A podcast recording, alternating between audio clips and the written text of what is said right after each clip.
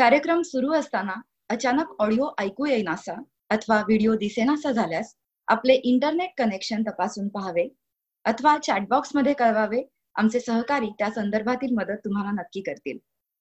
कार्यक्रम सुरू असताना आपल्या ज्या काही प्रतिक्रिया किंवा शंका असतील त्या आपण चॅटबॉक्समध्ये व्यक्त कराव्यात. जरी आपण म्यूट असल्यामुळे बोलू शकत नसलात तरी रिॲक्शन ह्या बटनाचा उपयोग करून आपली प्रतिक्रिया आपण व्यक्त करू शकतो.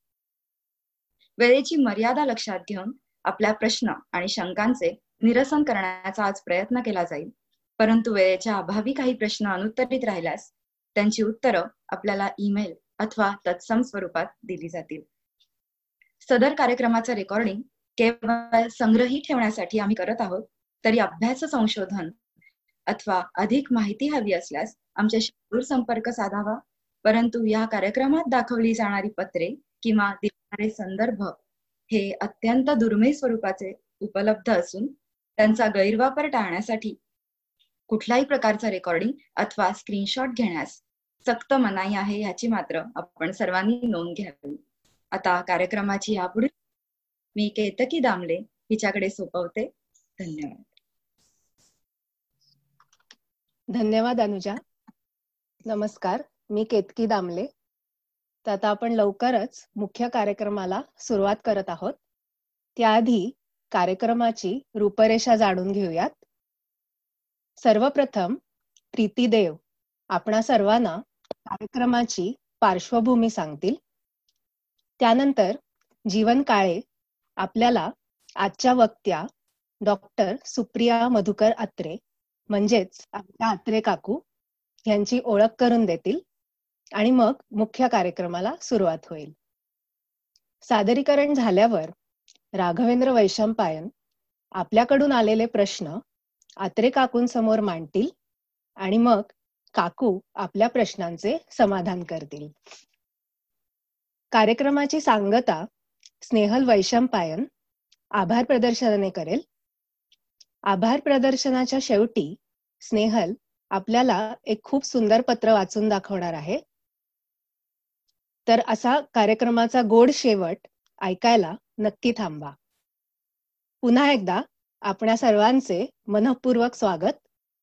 सादर करत आहोत मला उमगलेली आनंदी. आता मी प्रीती देव हिला विनंती करते की तिने कार्यक्रमाची पार्श्वभूमी आपल्याला सांगावी. धन्यवाद. नमस्कार. धन्यवाद केतकी. मला उमगलेली आनंदी. या कार्यक्रमानिमित्ताने उपस्थित सर्वांचे हार्दिक स्वागत. डॉक्टर सौ सुप्रिया मधुकर अत्रे आमच्या खास मैत्रिणीची म्हणजे सौ स्नेहल वैशंपायन हिची आई. आमच्या सर्व मैत्रिणींच्या आयांमधली एक मदर इंडिया. आमच्या प्रत्येक कार्यक्रमाच्या वेळी सणावारी वाढदिवसाला शुभेच्छांचा भरभरून वर्षाव करणारी आमची सुप्रिया काकू. आणि आजच्या ह्या अतिशय खास इंटरॅक्टिव्ह आणि व्हर्च्युअल कार्यक्रमाची वक्त्या डॉक्टर सौ सुप्रिया मधुकर अत्रे. तर ह्या कार्यक्रमाची पार्श्वभूमी सांगते. भारतीय खाद्य संस्कृती जाणून घेण्यासाठी आम्ही प्रत्येक वर्षी टू हँड्स चॅरिटी इव्हेंट आयोजित करतो. दरवर्षी नवीन विषय निवडून त्यातील बारकावे समजून घेतो. दोन हजार वीस ह्या वर्षीच्या कार्यक्रमासाठी भारतीय खाद्य संस्कृतीचा इतिहास असा विषय ठरवण्यात आला. विषय समजून घेण्यासाठी विविध काळातील तीन विविध पुस्तके निवडली. अन्न संस्कृतीचा परिचय करून घेण्यासाठी धान्य भाज्या फळे मसाले आणि कृती तर समजून घेत होतोच परंतु प्रत्येक काळातील सांस्कृतिक आर्थिक सामाजिक पर्यावरण इत्यादी अनेक विविध आणि आवश्यक दृष्टिकोन समजून घेण्यासाठी आम्ही प्रयत्न केले. कारण ह्या पैलूंचा खाद्य संस्कृतीवर महत्त्वाचा प्रभाव आढळून येतो. तर त्या तीन पुस्तकातील एक पुस्तक सुपशास्त्र अठराशे पंच्याहत्तर साली रारा रामचंद्र सखाराम गुप्ते यांनी तयार केलेले आणि रावजी श्रीधर गोंधळकर यांनी इतर सुपकरांच्या मदतीने छापून प्रसिद्ध केलेले हे पुस्तक. या पुस्तकातील प्रस्तावनेत गोंधळेकर काय लिहितात ते सांगते. स्त्रियास विद्या शिकवण्याचा क्रम चालला आहे. शिवणकाम इत्यादी मुलींचे शाळेतून शिकवण्याचे उपक्रम सुरू आहे. त्यातच पाक निष्पत्ती जर शिक्षण देण्याची सुरुवात होईल तर स्त्रियास फार उपयोग होईल. लोकासही फार उपयोग होईल. मनात खूप सारे प्रश्न उद्भवले. प्रत्येक स्त्रीचा स्वयंपाकघर ते कॉलेज असा हा प्रवास सहज आणि सुलभ नक्कीच नसावा. मग त्या लाईफस्टाईल बदलत होत्या का? पुन्हा लहान वयात लग्न होत होती तरी कसं जमत होतं सगळं? प्रत्येक स्त्रीला अर्थार्जन करण्याची संधी मिळत होती का? त्यांच्या पर्सनॅलिटी डेव्हलपमेंट विषयी सेल्फ सेल्फ एस्टीमचा विचार इंडिपेंडन्स वगैरे वगैरे असे एक ना नाना प्रकारचे प्रश्न. त्या शतकातील महत्त्वाचा महत्त्वाच्या स्त्री व्यक्तिचित्रांचा विषय निवडून त्याचं वाचन करण्यासाठी भारताचे भारतीय इतिहास संकलन समितीचे आनंदी गोपाळ हे पुस्तक मला मिळाले. आनंदी गोपाळ या पुस्तकातून त्या काळातील सामाजिक व्यवस्था व स्त्री यातील काही छटा मला दिसल्या तर होत्याच परंतु पूर्ण समजून घ्यायच्या होत्या. जिज्ञासा वाढली होती. तर कार्यक्रम झाल्यानंतर काकूंना कॉल केला. काकूंशी बोलताना लक्षात आले की आनंदी आणखीन बरीच आहे. गप्पांमधून आनंदीच्या आणखीन सुंदर ओळख होत होती. आपण जर इतरांना या गप्पांमध्ये सहभागी केले तर चालेल का हो काकू? असा प्रश्न काकूंना विचारला. तर काकू लगेच हो म्हणाल्या. मग इकडच्या आमच्या मित्र परिवारास विचारले. लगेच सगळ्यांनी उत्साहाने तयारीही दर्शवली. तर मंडळी आजचा तो दिवस. जेव्हा आपण सगळे एकत्र आलोय अप्रकाशित साधनातून दिसणाऱ्या आनंदी गोपाळ या संदर्भ ग्रंथातून आपण आनंदीला ओळखून घेऊ. डॉक्टर सौ सुप्रिया मधुकर अत्रे यांच्या मनोगताने. तर मी आता जीवन काळे यांना आमंत्रित करते डॉक्टर अत्रे विषयी पुढील माहिती देण्यासाठी. धन्यवाद. धन्यवाद प्रीती. नमस्कार. तुम्हा सगळ्यांचं मनपूर्वक स्वागत. आत्रे काकूंची ओळख तशी माझी खूप वरवरची होती. स्नेहलची आई माझ्या वर्गमित्र राघवेंद्रची सासू विरंगुळा ग्रुपच्या आमच्या प्रोग्राम्समध्ये त्यांच्याकडनं कायम होत असणारे मार्गदर्शन त्यांचं मराठीवर प्रभुत्व त्यांचं वाङ्मयाचा अभ्यास त्या उत्तम लिहितात अशी अगदी माझी वरवरची काकूंची ओळख. मला उमगलेली आनंदी या प्रोग्रामच्या निमित्ताने आत्रे काकूंबद्दलची त्यांच्या आतापर्यंतच्या कामाची लेखन प्रवचन सूत्रसंचालन इत्यादी क्षेत्रात त्यांनी केलेल्या कॉन्ट्रीब्युशनची खरी कल्पना आली. आत्रेकाकू एस एन डी टी मध्ये मराठीच्या प्राध्यापिका व उपमुख्याध्यापिका म्हणून निवृत्त झाल्या त्या आदिमाता स्वामी महाराज ज्ञानेश्वर इत्यादी मासिकांमधून लेखनही करतात. त्यांनी स्त्री जीवनातील स्थित्यंतरे आनंदी गोपाळ व इतर काही पुस्तके संपादित केली आहेत. आकाशवाणीमध्ये आकाशवाणी पुणे येथील विविध कार्यक्रमांच्या लेखनात त्यांचा सहभाग होता. त्यांनी बालवाणी बालचित्रवाणी साठी अनेक कार्यक्रमांचे लेखन व सादरीकरणही केलेले आहे. बालभारती पुस्तक प्रकाशन मंडळाच्या सदस्याही त्या होत्या. साहित्य कला इत्यादी क्षेत्रातील पुर पुरस्कार सोहळे पुस्तक प्रकाशन आरंगेत्रम इत्यादी कार्यक्रमांचे सूत्रसंचालनही त्यांनी केलेले आहे. संत साहित्य आध्यात्मिक विषयांवर त्यांचे व्याख्यान व्याख्यान व प्रवचनही त्या देतात.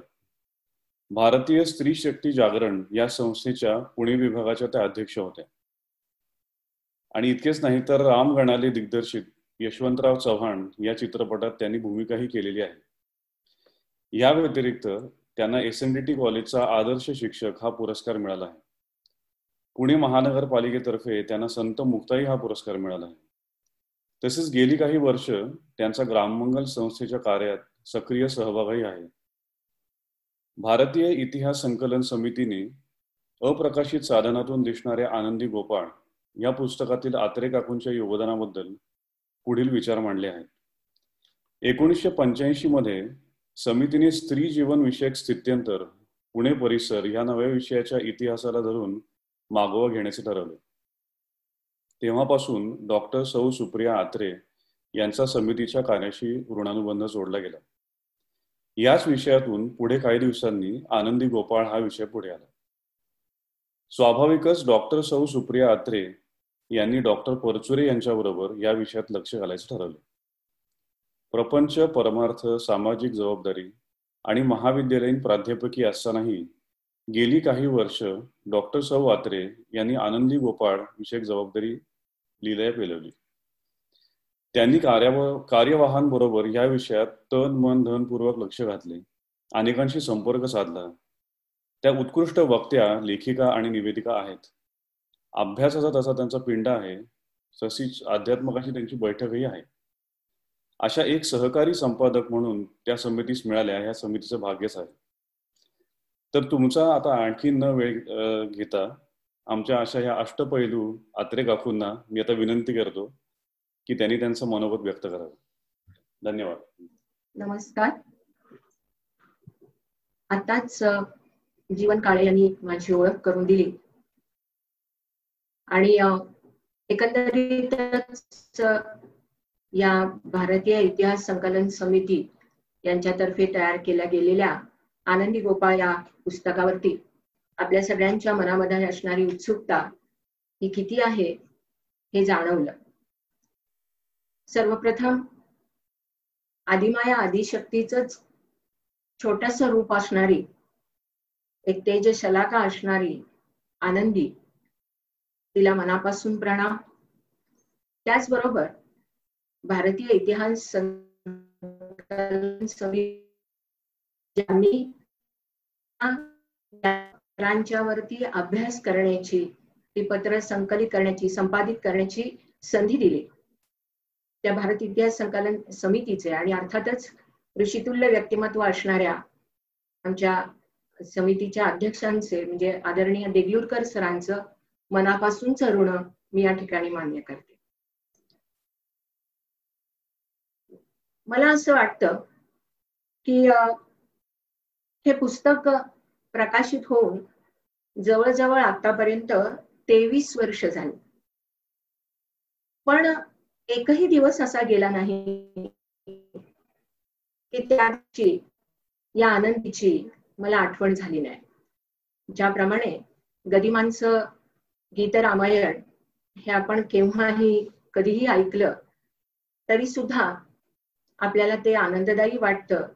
मनाला प्रसन्नता देणार वाटतं. तसंच या पुस्तकाच्या संदर्भात पण आहे. आणि म्हणून मला जो होणारा हा आनंद आहे हा आनंद तुमच्यापर्यंत पोचावा यासाठीचा हा प्रयत्न या लंडन निवासी आमच्या सगळ्या मुलांनी केला. त्याबद्दल पहिल्यांदा त्याचं मनापासून खूप आनंदी गोपाळ. हे भारतीय इतिहास संकलन समितीचं पुस्तक करत असताना असं लक्षामध्ये आलं की संशोधन हा माझ्या आवडीचा विषय ठरला. आणि त्याच वेळेला या मंडळामध्ये डॉक्टर म मो ओंकार यांनी त्यांच्या जवळच एक पत्र हे भारतीय इतिहास संशोधन मंडळामध्ये वाचून दाखवलं. आणि हे पत्र असं होतं की डॉक्टर आनंदीबाई जोशी यांची काही पत्र त्यांच्याकडे होती. आणि त्यातलं एक पत्र त्यांनी वाचलं. आणि त्यांनी असं सांगितलं की या पत्रांवरती मला काम करायचंय. आणि ज्यांना ते शक्य असेल त्यांना मी ही पत्र देणार आहे. त्यावेळेला त्यावेळेला असं लक्षात आलं की चिन्ना परचुरे यांच्या बरोबर मी अगोदर स्त्री जीवन विषयकमध्ये काम केलं होतं. त्यामुळे त्यांनी असं ठरवलं की आपण माझ्या सुप्रिया अत्रे यांच्या बरोबर हे काम करावं. आणि एकोणीसशे नव्वदमध्ये आम्हाला ही पत्र मिळाली. भारतीय इतिहास संकलन समिती यांच्याकडे ज्या वेळेला ही पत्र आली त्यावेळेला डॉक्टर चिन्ना परचुरे यांनी मला त्याच्यामध्ये सहभागी करून घ्यायचं ठरवलं. डॉक्टर ओंकार मोमो ओंकार हे थोर इतिहास तज्ञ त्यांच्या आनंदीबाई आणि ज्यावेळेस आनंदीबाई परत आल्या पाठीमागून त्यांची काही पत्र किंवा त्यांचं काही सामान आलं आणि त्याच्यामध्ये ही पत्र त्यांना मिळाली. पूर्वी त्या पद्धतीनं ती अशी कापडात गुंडाळलेली किंवा असं छोटस गाठोडं असणारी अशा प्रकारची ती पत्र होती. आणि ती पत्र परचुऱ्यांनी माझ्याकडे आणून दिली. आणि मग आम्ही त्या पत्रांच्या संदर्भामध्ये काम करायला सुरुवात केली. खर तर यापूर्वी डॉक्टर आनंदीबाई जोशींवरती सर्वप्रथम काशीताई कानिटकरांनी एक पुस्तक लिहिलेलं. त्याच्यामध्ये पत्रांचा समावेश दुसरा डॉक्टर संजीवनी वैद्य डॉक्टर अंजली कीर्तने यांनी पण आनंदबाईवरती काम केलं. आणि अंजली कीर्तने यांचं आनंदीबाई काळ आणि कर्तृत्व तसंच श्रीजय जोशी यांची आनंदी गोपाळ ही कादंबरी. त्याचप्रमाणे अमेरिकेमध्ये सी एच डाल या नावाच्या स्त्रीनं आनंदीचं इंग्रजीमध्ये चरित्र लिहिलेलं होतं. ही सगळी काही उपलब्ध साधनं होती. आणि ती काही कादंबरीच्या रूपात काही नुसत्या साध्या माहिती वजा किंवा चरित्रात्मक अशा स्वरूपाची होती. आमच्या हातामध्ये आलेला तो मात्र असेल खजिना होता. आणि त्या त्याच वैशिष्ट्य मला अतिशय खर तर अक्षरशः रोजच्या दिवसाला आम्ही या पत्रांचा अभ्यास करत होतो. डॉक्टर चिन्ना परचुरे हे रोज आमच्याकडे यायचे आणि एक एक पत्र आम्ही ते अक्षरशः रोजच्या रोज ज्याला आपण म्हणू तसं पिंजून काढावं त्याप्रमाणे करायचो. एकोणीसशे नव्वद साली हे पत्र आमच्या हातामध्ये आली आणि एकोणीसशे सत्त्याण्णव साली पुस्तक रूपानं ती प्रकाशित झाली. म्हणजे जवळजवळ सात वर्ष या पुस्तकात पत्रांवरती आम्ही काम केलं. केवळ पत्रच नाहीत तर अमेरिकन आणि काही माहिती वजा किंवा काही पत्रक काही फोटो त्याचप्रमाणे त्या ठिकाणी आनंदीबाईंच्या नावानं जे काही कार्यक्रम होतात त्याच्या संदर्भातली काही माहिती ही पण आम्हाला आमच्यापर्यंत पोहोचवली. आणि सगळ्यात महत्वाचं म्हणजे आनंदीबाईचा थिसिस जो तिने एमडी या परीक्षेसाठी म्हणून लिहिलेला होता तो थिसिसही आम्हाला मिळाला.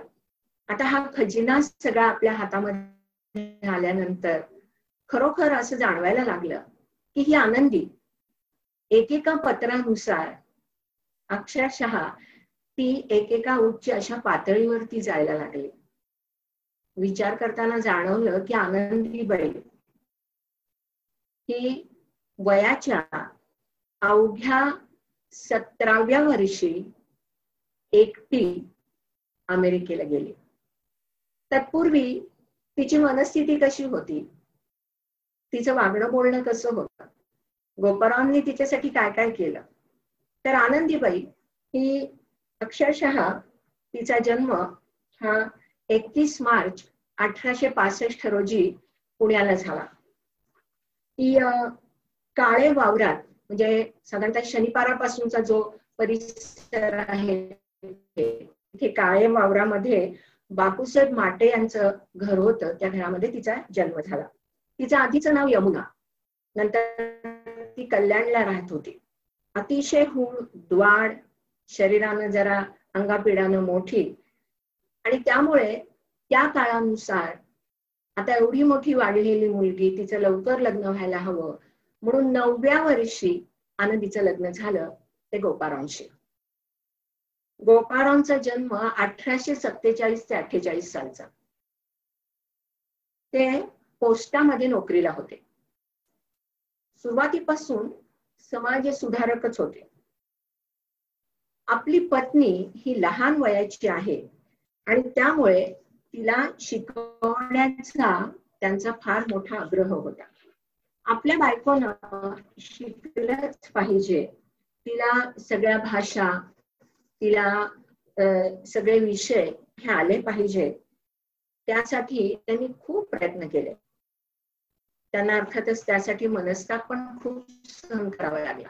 त्याचं कारण असं की त्या काळाचा जर आपण विचार केला तर पत्नीला शिकवणं तिला शाळेत घालणं कारण त्या त्यावेळेला इंग्रजी शाळांमध्ये जात होत्या. आणि असं असताना तिने शाळेत कसं जायचं तिने कसं शिकायचं हे सगळं अर्थात गोपाळराव अतिशय निग्रही होते. आणि त्यामुळे जे काम मी हाताशी घेतलंय ते करणारच असा त्यांचा निश्चय होता. साधारणतः अठराशे सत्याहत्तर ते अठराशे सत्याऐंशी असा हा दहा वर्षाचा काळ हा फक्त पत्नी या संदर्भातला काळ. जसजशी हे पत्र बघायला लागले तस तस जाणवायला विषय अनेक वेगवेगळी नाती या दोघांचा प्रवास वाङ्मय धर्म आरोग्य औषधी आर्थिक व्यवहार असे अनेक विषय ज्याच्यामधनं समोर यायला लागले. आनंदी जेमतेम बावीस वर्ष वयाचे. आणि गोपाळराव पुढे पंच्याहत्तर वर्ष वयाचे. आनंदीचा मृत्यू हा सव्वीस फेब्रुवारी अठराशे सत्याऐंशी रोजी पुण्याला झाला. तर आठ ऑक्टोबर एकोणीसशे बावीस रोजी गोपाळरावांचा मृत्यू नाशिक इथे झाला. वयानं मोठी मुलगी. त्यामुळे मिशनरी स्कूलमध्ये जाताना आनंदीबाई ही त्या काळात स्टॉकिंग्स घालून जायची आणि घोडा गाडीतून जायची. रस्त्यांनी जाताना अनेक लोक तिला नावं ठेवायचे. एवढंच नाही तर या बाईंना शिकायची काय गरज आहे? हातात पुस्तकं घ्यायची काय गरज आहे? सावित्रीबाई फुल्यांना त्रास सहन करावा लागला तसाच आनंदीबाईंनाही करावा लागला. पण आपल्या नवऱ्यानं घेतलेला हा जो निर्णय आहे की काही झालं तरी माझ्या बायकोने शिकलंच पाहिजे. माझ्या बायकोनं समाजासाठी काहीतरी काम केलं पाहिजे. हा विश्वास खरा करून दाखवायची जबाबदारी ही आनंदीनं त्या काळात स्वीकारले. आणि त्यामुळे आनंदीबाईंना गोपारावने असं सांगितलं की तू मध्ये जाऊन डॉक्टरची पदवी मिळवावीस. आता ही गोष्ट तर त्या काळामध्ये फारच अवघड होती. परंतु जिथे जिथे गोपारावची गोपाराव हे त्यावेळेला पोस्ट ऑफिस पोस्ट ऑफिसमध्ये होते. आणि त्यामुळे त्यांची वेगवेगळ्या ठिकाणी बदली व्हायची. ते जिथे जिथे बदली झाली तिथे तिथे गोपाळरावनी तिला तिथली तिथली भाषा शिकायला सांगितलं. आणि आपल्या सगळ्यांना आश्चर्य वाटेल की त्या काळामध्ये आनंदीबाईंना सात भाषा येत होत्या.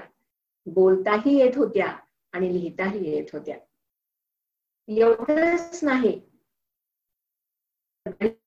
इतिहास भूगोल हेही विषय तिने शिकले पाहिजे कारण जर तिला असं परदेशी जायचं असेल तर या सगळ्या गोष्टींची जाणीव तिला असली पाहिजे हा एक विश्वास गोपाळांच्या मनामध्ये होता. आणि त्यामुळे गोपाळराव तिच्या खरोखरच खूप पाठीमागे लागले. हे केलंच पाहिजे.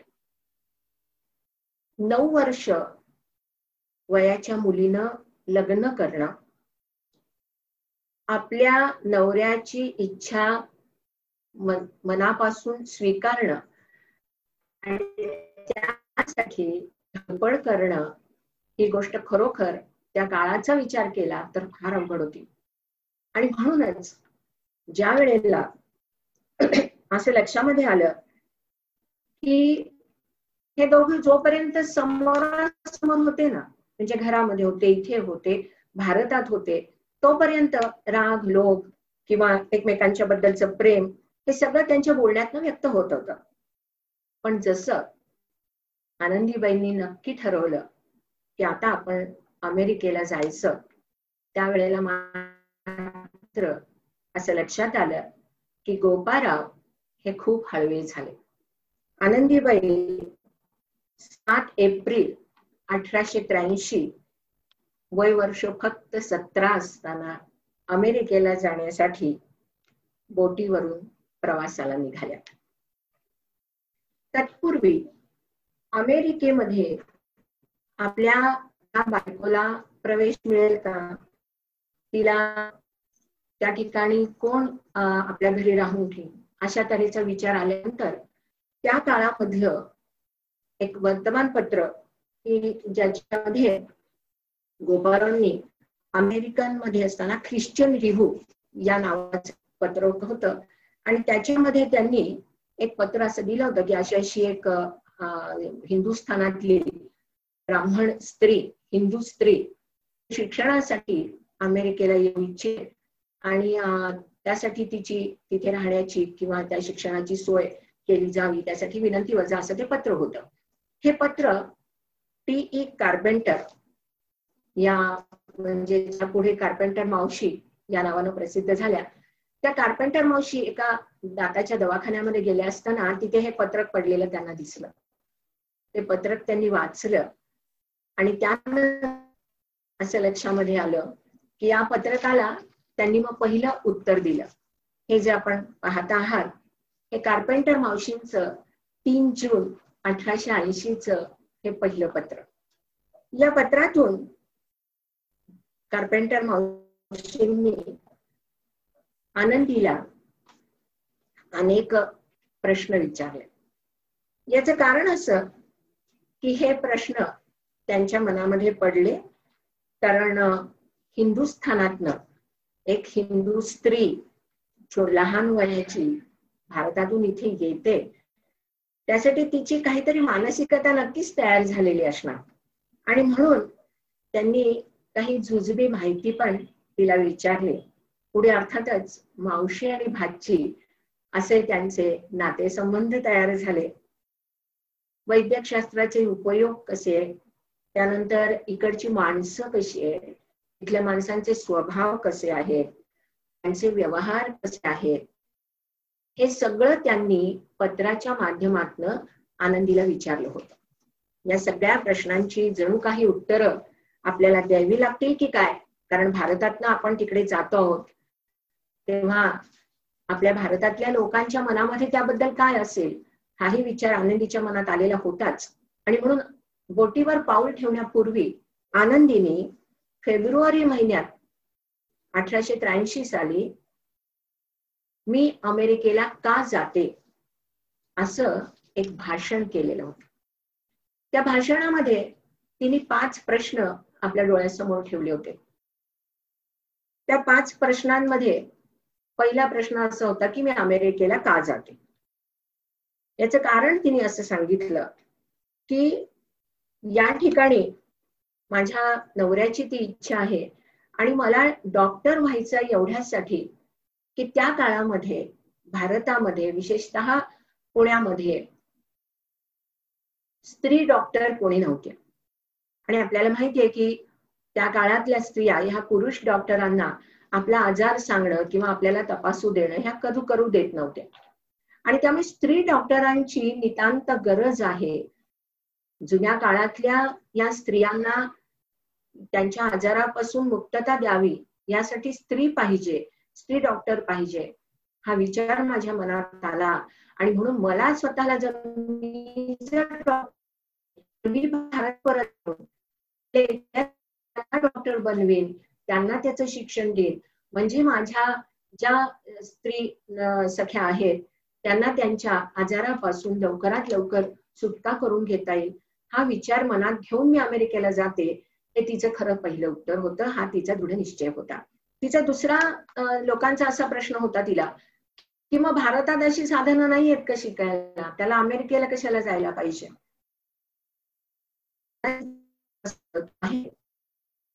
एकच हॉस्पिटल होतं की ज्या हॉस्पिटलमध्ये असं डॉक्टरकीचं शिक्षण दिलं जात होतं. आणि ते मात्र ते शिक्षण देणारे आणि घेणारे सुद्धा फक्त पुरुषच होते.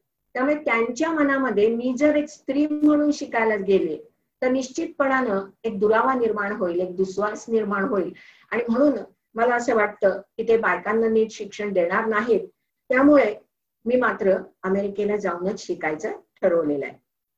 तिसरा फार महत्त्वाचा प्रश्न होता. लोकांनी तिला विचारलं की तू एकटीच का जातेस? गोपाराव का बरोबर येत प्रश्न इथे असा होता की त्यासाठी लागणारे पैसे नव्हते. आनंदीकडे किंवा गोपारावांकडे या प्रवासासाठी सुद्धा पैसे नव्हते. गोपारावांचा जेम्स नावाचा एक पोस्टमास्टर जनरल होता. त्याला त्यांनी विनंती केली होती की असं असं मला माझ्या बायकोला परदेशामध्ये शिक्षणासाठी पाठवायचं आहे तर तुम्ही त्यासाठी मला मदत करा. आणि अशा वेळेला अक्षरशः त्यांच्यातल्या सर्व लोकांच्याकडनं त्यांनी एक एक डॉलर हा प्रत्येकाने जमा केला आणि त्या पैशाच्या आधारावर. त्याचप्रमाणे त्यांच्या काही नातेवाईकांनी त्यांना थोडीफार मदत केली आणि त्या पैशाच्या आधारावरती त्या अमेरिकेला जात होत्या. म्हणून त्यांनी असं म्हटलं की मी जर लोकांच्या पैशावरती जर अशी तिकडे जाणार असेल तर दुसरा खर्च माझ्या पतीच्या प्रवासाचा खर्च आम्हाला झेपणं शक्य नाही. आणि त्याचबरोबर त्यांचे वयस्कर आई वडील इथे आहेत. ते जर माझ्या बरोबर आले तर त्यांच्या वयस्कर आई वडिलांकडे कोण लक्ष देणार? आणि त्यामुळे त्यांनी इथे असणं हे गरजेचं आहे. आणि म्हणून मी स्वतः एकटीच अमेरिकेला जाते. असा एक प्रश्न होता की जर यशस्वी झाली तर ती म्हणाली ठीक आहे ना. असं काही सगळेच जण आयुष्यामध्ये यशस्वी होतात असं नाही. मग मी अयशस्वी होईल असं गृहित त्यामुळे पॉझिटिव्ह थिंकिंग आपलं का असू नये असाही विचार तिच्या मनामध्ये होता. आणि दुसरं असं होतं आजपर्यंत कुणीही हे गोष्ट केलेली नाही मग ती तू कशाला करतेस? तिचं उत्तर मात्र फार सुंदर होतं की मी का करू नये? इतरांनी केलं नाही मग मी करू नये?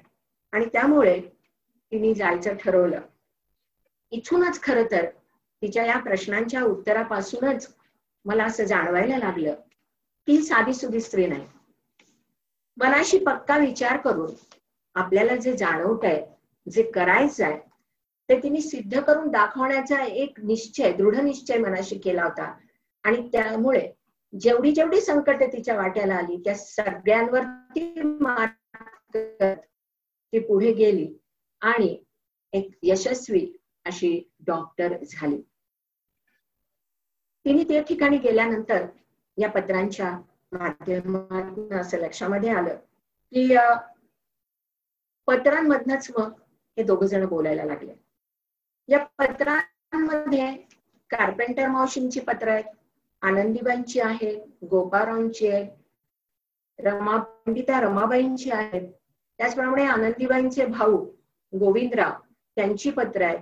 विशेष म्हणजे त्यांच्या आईचं पत्र आहे आणि त्याचबरोबर या साधनांच्या मध्ये अमेरिकेतून आलेली काही साधनं ही देखील आम्हाला मिळाली. या पत्रांच्या मध्ये असं जाणवलं की सुरुवातीच्या काळामध्ये आनंदीबाई हे वेळेवर पत्र पाठवत असत. पण नंतर मात्र त्यांनी अभ्यासामध्ये स्वतःला गुंतवून घेतलं होतं. आणि त्यामुळे गोपारांचा जो मूळ स्वभाव की काही झालं तरी शेवटी ही आपली बायको आहे तिला आपण तिच्या पाठीमागे लागून तिला तिकडे पाठवलेला आहे. त्यामुळे त्यांचा जो मूळचा रागीट स्वभाव संताप स्वभाव किंवा हट्टी हा खूपदा त्यांच्या पत्रांमधनं मला दिसून आला. ते चिड चिडकी होते आणि त्यामुळे चिडून ते तिला पत्र पाठवत असत. परंतु आनंदीच्या पत्रामध्ये कुठेही चिडचिड रागावणं किंवा त्यांच्या पत्रांना त्याच भाषेत उत्तर देणं असं कधीही जाणवलं नाही. जसं एक एक पत्र मी हातात घेत गेले ना तस असं जाणवायला लागलं. की अरे पत्र नाही.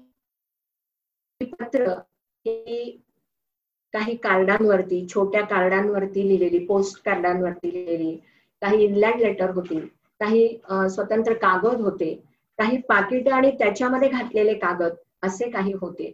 आणि त्यामुळे असं जाणवलं हे जसजसं मी एक एक पत्र काढायला लागले तस तसं असत कारण त्यांचं जे स्वरूप होतं ना ते जे आता तुम्ही स्क्रीनवरती बघताय किंवा जुनी पोथी ज्या पद्धतीची असते आपल्या घरातली जुनी पोथी ती जशी या पिवळसर रंगाची असते तशी ती पत्र सगळी होती.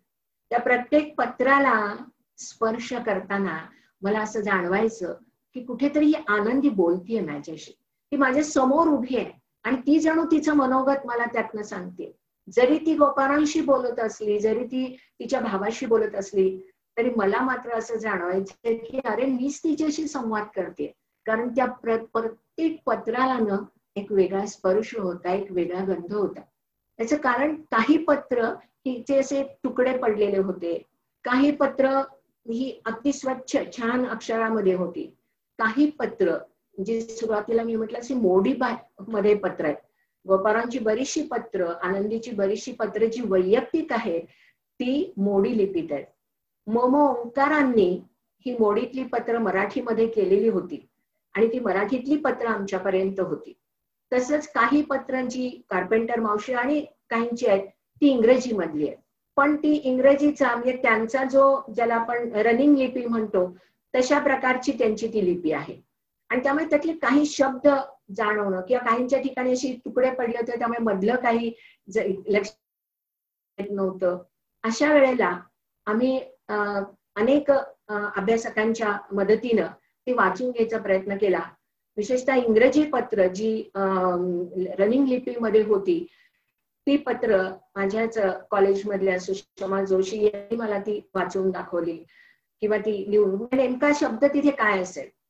दुसरं असं की ती काही काही वेळेला असं होतं ते इतकं जवळ लिहिलेलं होतं ना की त्यामुळे त्यातले शब्द नेमके कळायचे नाही. तर रोज अक्षरशः जेव्हा आम्ही पत्र घेऊन बसायचो ना तेव्हा भिंग हातामध्ये घेऊन बसायचो. जे आपल्याला माहिती जसे मोठी अक्षरं दिसतात. व ती हळूहळू एक एक अक्षर बघत बघत बघत आम्ही ते पत्र वाचायचा प्रयत्न करायचो. त्यामुळे असं मला जाणवायचं की अरे हे वाचताना मला ज्या पद्धतीनं असं वाटतंय की अरे एक एक अक्षर तिचं वाचता वाचता किंवा कार्पेंटर मावशींचं वाचताना किंवा उबारांचं वाचताना आपण तिच्या मनामध्ये प्रवेश करतो. की त्या वेळेला हे लिहित असताना त्यांची मनस्थिती काय असेल? ज्या वेळेला आनंदी पत्र लिहिते सुरुवातीला ती असं लिहिते प्रिय करा आणि प्रियकरा लिहिल्यानंतर त्या पत्राचा शेवट मात्र ही आनंदी आपल्या पायाची दासी यमुना असं करते तेव्हा मला खरोखरच इतका धक्का बसला त्या दिवशी ते पत्र वाचताना. अरे वरती ती प्रिय करा म्हणते. आणि म्हणजे असं वाटलं की अरे ती खूप छान पद्धतीनं आता आपल्या आपलं मनोगत त्या ठिकाणी व्यक्त करेल. करतेही ती. स्पष्टपणानं ती लिहिते पण त्याच्यामध्ये. पण शेवटी मात्र ती त्या ठिकाणी येते की आपल्या पायाची दासी हे ज्या वेळेला मी वाचलं त्यावेळेला आधुनिक काळातली मी ते पत्र वाचणारी आणि अठराशे सत्याऐंशी शहाऐंशी पंच्याऐंशी मधली आनंदी याच्यामध्ये असणारा जमीन अस्मानाचा फरक लक्षात आला. एक डॉक्टर होण्यासाठी पतीचा विश्वास संपादन करून त्याच्या आग्रहाखातर पुढे स्वतः सिद्ध करून दाखवून जी स्त्री अमेरिकेमध्ये येते ती त्यावेळेला बोलताना किंवा लिहिताना तिथे प्रत्यक्षात आपल्या पायाच्या दासीच्या व्यतिरिक्त लिहित नाही. यमुना हे तिचं आधीचं नाव आहे. तेव्हा खूप पत्र अशी आहेत की ज्यामध्ये तिने शेवटी पायाची दासी म्हटलं. म्हणजे इतकं आपल्या नवऱ्याच्या बद्दल असणारा आदर हा त्या ठिकाणी ती व्यक्त करताना मला दिसले. याच्यामध्ये एक विशेष मला जाणवलं. अशी मी उल्लेख केला खूप ठिकाणी चिडीतपणा रागावणं हे गोपाळ दिसून आलं. मलाही ते पत्र वाचताना खूप राग आला. ते पत्र असं आहे की आनंदीबाई यांना दिसायला तर त्या चांगल्या होत्या धष्टपुष्ट होत्या पण त्यांचे ना केस खूप लांब होते खूप जाड होते मोठे. आणि त्या असा मोठा आंबाळा त्या ठिकाणी घालत असत. आनंदीबाईंनी काय केलं होतं की त्यांनी त्यांचा त्यांची केस विंचताना की आंबाडा घालताना जो मधोमध एरवी भांग असायचा तो डाव्या बाजूला केला. तर त्यांनी ते सहज आपल्या आता वयाचा अंदाज घेतल्यानंतर लक्षात येईल की सहजपणानं त्यांनी आपल्या नवऱ्याला पत्र लिहिलं होतं. गोपाळांनी त्या पत्रामध्ये असं केलं की आपला भांग वाकडा झालेला दिसतो तेव्हा हे काय असावे बरे? त्याविषयीची शंका त्यांनी मनात व्यक्त केली. खर तर असं ज्या आलं तेव्हा आपल्या मनात किंवा आपल्या एखादी म्हणाली असती की केलं तर केलं तुला काय करायचंय? पटकन असा मनामध्ये विचार येऊ शकतो. आनंदीनी असं न करता आनंदीने त्या ठिकाणी असं लिहिलं भांग वाकडा केला तो तेथे असतानाच केला. याच कारण असं की जरूर वाटली म्हणून केला. कारण त्यांचं ना या ठिकाणी टक्कल पडायला होतं. म्हणजे केस पातळ झाले होते विरळ झाले होते. ताणून मोठा आंबडाचा त्या घालत त्यामुळे केस विरळ झाले मला मागच्या बाजूला टक्कल पडेल असं वाटलं आणि म्हणून मी भांग वाकडला. दुसरी गोष्ट त्यांनी इतकी मस्त त्या ठिकाणी सांगितली की इकडे तर स्त्रिया केस भारतात मी तर तसे काही केले नाही. आणि त्यामुळे आपल्याच्या विषयीची काळजी बाळगू नका. आता जेव्हा हे पत्र समोर आलं ना त्यावेळेला असं जाणवलं जरी नवऱ्याने आपल्याला असं रागावून चिडून जरी पत्र लिहिलेलं असलं तरी त्याविषयीची चीड मनामध्ये न ठेवता आनंदीबाईंनी त्याला इतकं छान सहजपणानं समजूतदारपणानं उत्तर दिलं.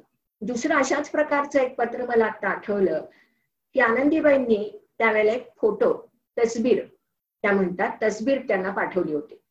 ही जी तस्बीर जी आहे त्यांना पण फोटो काढायचा नाद होता. गोपारावांनाही नाद होता.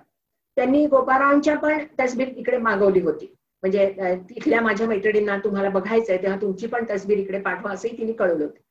तर हा फोटो जो काही पाठवला त्या फोटोमध्ये आनंदीने त्या ठिकाणी जो पदर जो होता त्या पूर्वी अशा दोन खांद्यावरनं पदर घेत असत तो पदर फोटो काढताना आपला खांद्यावरचा पदर बदललेला दिसतो. तसेच आपण चेहऱ्यावरती हसू दिसते तेव्हा आपण कोणाकडे बघून हसत होता? असा प्रश्न गोपाराव आनंदीबाईंना विचारतात. मनामध्ये असं आलं की अरे हे काय हे? साधा एक प्रश्न जसं आपण आत्ताचा जर विचार केला तर मनात की त्या फोटोग्राफरनी सांगितले नाही का? असं म्हटल्यानंतर तेव्हा प्रश्न त्या माणसाच्या मनामध्ये घेणं आणि त्याने तिला विचारणं. अरे ती बाई लहान वयाची स्त्री त्या ठिकाणी गेली आहे. तिला असं आपल्या मैत्रिणींच्या बरोबर फोटो काढावासा वाटला. त्या फोटो मधनं सहजपणानं ती हसली. त्याचं केवढं मोठं भांडवल या माणसाने केलं. पण असं लक्षामध्ये आलं. की अशा तिचे पत्र लिहिताना त्यांच्या मनामध्ये तिच्याविषयीची काळजी होती. आपली बायको ही एकटी तिकडे गेली आहे. ही एकटी तिथे राहतीये. पूर्णपणानं हिंदू स्त्री म्हणून ती राहतीये. नऊवारी साडी त्या नेसत होत्या. कपाळाला मोठं कुंकू लावत होत्या. बांगड्या घालत होत्या. कुठल्याही प्रकारचं हिंदुत्वाचं एकही लक्षण त्यांनी कमी केलं नाही. कुठल्याही प्रकारचं अभक्षण नाही. स्वतः स्वतः करत असत. दिवसाचा चोवीस तासापैकी अठरा ते वीस तास ही बाई अभ्यास करत होती. कारण मनामध्ये कायम होतं की मी लोकांच्या पैशावरती या ठिकाणी आलेली आहे आणि लोकांच्या पैशाचं पैशाची किंमत आपल्याला ठेवली पाहिजे. लवकरात लवकर आपल्याला ही पदवी मिळवली पाहिजे. आणि त्यासाठी म्हणून आनंदीनं अपार कष्ट तिथे केले. थंडीचे दिवस होते. आनंदीबाईंना थंडी इतकी वाजायची. पण म्हटलं होतं असा जो ओव्हरकोट असतो स्वेटरचा मोठा ओव्हरकोट असतो तो तू घाल. कार्पेंटर मावशींनी तिला विनंती केली पण तिने ते मानलं नाही. आनंदी काय करायची? तिच्या जुन्या नऊवारी साड्यांच्या गोधड्या शिवायची. थंडीच्या दिवसात ते घालायची ती जॅकेट घालायची त्याची शिवून. उन्हाळ्याच्या दिवसामध्ये हे शिवणकाम त्या अभ्यासांच्या बरोबर तिला करावं लागत होतं. त्यामुळे असं लक्षात येतं की अभ्यासाच्या बरोबर याही गोष्टी त्या बिचारीला कराव्या लागल्या. कारण तिनं हिंदुस्थानात न निघून येताना लोकांना एक वचन दिलं होतं की मी कारण लोकांची मनात अशी शंका होती की ही तिथे गेली की पाठणार की मी हिंदुस्थानातली हिंदू ब्राह्मण स्त्री म्हणून जी जाते तशीच मी परत येणार आहे. कुठल्याही प्रकारचा काळीमा कुठल्याही प्रकारचा बट्टा माझ्या व्यक्तिमत्वालाही लागणार नाही आणि भारतातल्या लोकांना त्याच्याबद्दल कुठेही खंत करावीशी वाटणार नाही अशीच मी परत येईन. हे तिचं वाक्य आहे. आणि हे मनामध्ये ज्या वेळेला माझ्या होतं तेव्हा हे वाचताना असं जाणवायचं अरे प्रत्येक ठिकाणी ही स्त्री असं वाक्य प्रत्येक ठिकाणी ती आपल्या मनाला मुरड घालतीये. प्रत्येक ठिकाणी ती मनाचा संयम ठेवतीये. आणि हा संयम राखूनच अखेरपर्यंत तिने ते तिथलं काम आपलं पूर्ण करायचं ठरवलं. साहजिकच भारतातल्याही लोकांना तिच्याबद्दल आस्था होतीच. तिच्या आईला खूप तिच्याबद्दल असं वाटायचं की आपण तिच्या आईचं पत्र आहे. ते आपण बघूया. की तिच्या आईने तिला पत्र लिहिलं होतं की अगं तू इथून गेलीस तेव्हापासून मला काळजी लागलेली आहे. आणि लवकरात लवकर तू तशी परत ये. आणि जेव्हा तुला असं वाटेल तुला जेव्हा मुलगी होईल आणि ती जेव्हा परदेशामध्ये जाईल तेव्हा तुला जे दुःख होईल ते दुःख मी आज सहन करते आहे. आणि त्यामुळे तू लवकरात लवकर परत ये. असं तिच्या आईचं हे पत्र आहे. अर्थात हे आईचं हे तिने कुणाकडनं तरी लिहून घेतलेलं आहे. पत्राचं स्वरूप हे असं असायचं. हे छोटस कार्ड आहे. आणि त्याच्यावरती अर्थातच मजकूर किंवा शाई इतक्या दिवसांनी ती खराब झालेली आहे. त्यामुळे हे आईचं तिच्या पत्र आहे. ते वाचतानाही खूप जाणवलं की खरंच इतक्या लांब म्हणजे ज्या त्या काळात विचारले तर साता समुद्रा पलीकडे आपली मुलगी गेली आहे ती तिथे कशी राहत असेल काय करत असेल याबद्दलची निश्चितपणानं खंत तिच्या मनामध्ये नक्कीच असणार आहे आणि ती आईने तिथे व्यक्त केलेली आहे. या पत्रांच्या मध्ये मला विशेष करून लक्षात आलं ते पत्र म्हणजे तिच्या भावाला तिने लिहिलेलं पत्र आहे. या सगळ्या एकशे वीस जवळजवळ पत्रांमधलं सगळ्यात मोठं पत्र हे आहे. जवळजवळ चार पाच पाणी पत्र आहे. आणि पत्रातला मजकूर हा इतका सुंदर आहे. पत्र वाचताना असं जाणवलं की आनंदीबाई ही केवळ एक हिंदुस्थानात तिथे गेलेली एक सुशिक्षित सुसंस्कारित स्त्री आहे. हे तिचं मराठी मधलं अक्षर आहे देवनागरी मधलं अक्षर आहे. आपल्या भावाला आनंदीबाई असं लिहिते की जेव्हा त्यांनी भावांनी तिला असं पत्र लिहिलं होतं की आता नवऱ्याची आप्त वर्गाची देशाची अब्रू वाचवणं हे तुझ्या हातामध्ये तुझ्या आचरणावरती अवलंबून आहे. तुझा गोपारांचा स्वभाव तुला माहिती आहे पण तू तिथे त्याच पद्धतीनं जीवन जगत असशील तुझा अभ्यास तू करत असशील. हे सगळं तिने त्या अगोदर पत्र दिलं होतं. त्या पत्राचं हे उत्तर आहे. आणि या उत्तरामध्ये तिने असं म्हटलंय की आपल्या नुकतंच तुमच्या म्हणजे तुमची तुमचं नुकतंच लग्न झालेलं आहे. आणि त्यामुळे मला खरं तर तुमच्या माझी वहिनी पाहण्याची खूप इच्छा आहे. पण तिला तुम्ही काय शिकवावं हे मात्र मी तुम्हाला जरूर सांगेन. एक हिंदू स्त्री स्वतःच्या पायावरती कशी उभी राहील हे तुम्ही पाहिलं पाहिजे. तिला भाषा तर शिकता आलीच पाहिजे. पण त्याचबरोबर तिला तुम्ही वाचायला शिकवा. आणि ते वाचन सुद्धा कशाच असेल? तर पांडव प्रताप रामायण महाभारत भगवद्गीता यांचं वाचन करायला द्या. दुसरं असं की तिला तुम्ही व्यवहार ज्ञान शिकवा. तिला तुम्ही गणित शिकवा. तिला तुम्ही भूगोल शिकवा. भूगोल माहिती करून द्या. की जेणेकरून व्यवहारामध्ये वागायचं कसं हे तिला कळेल.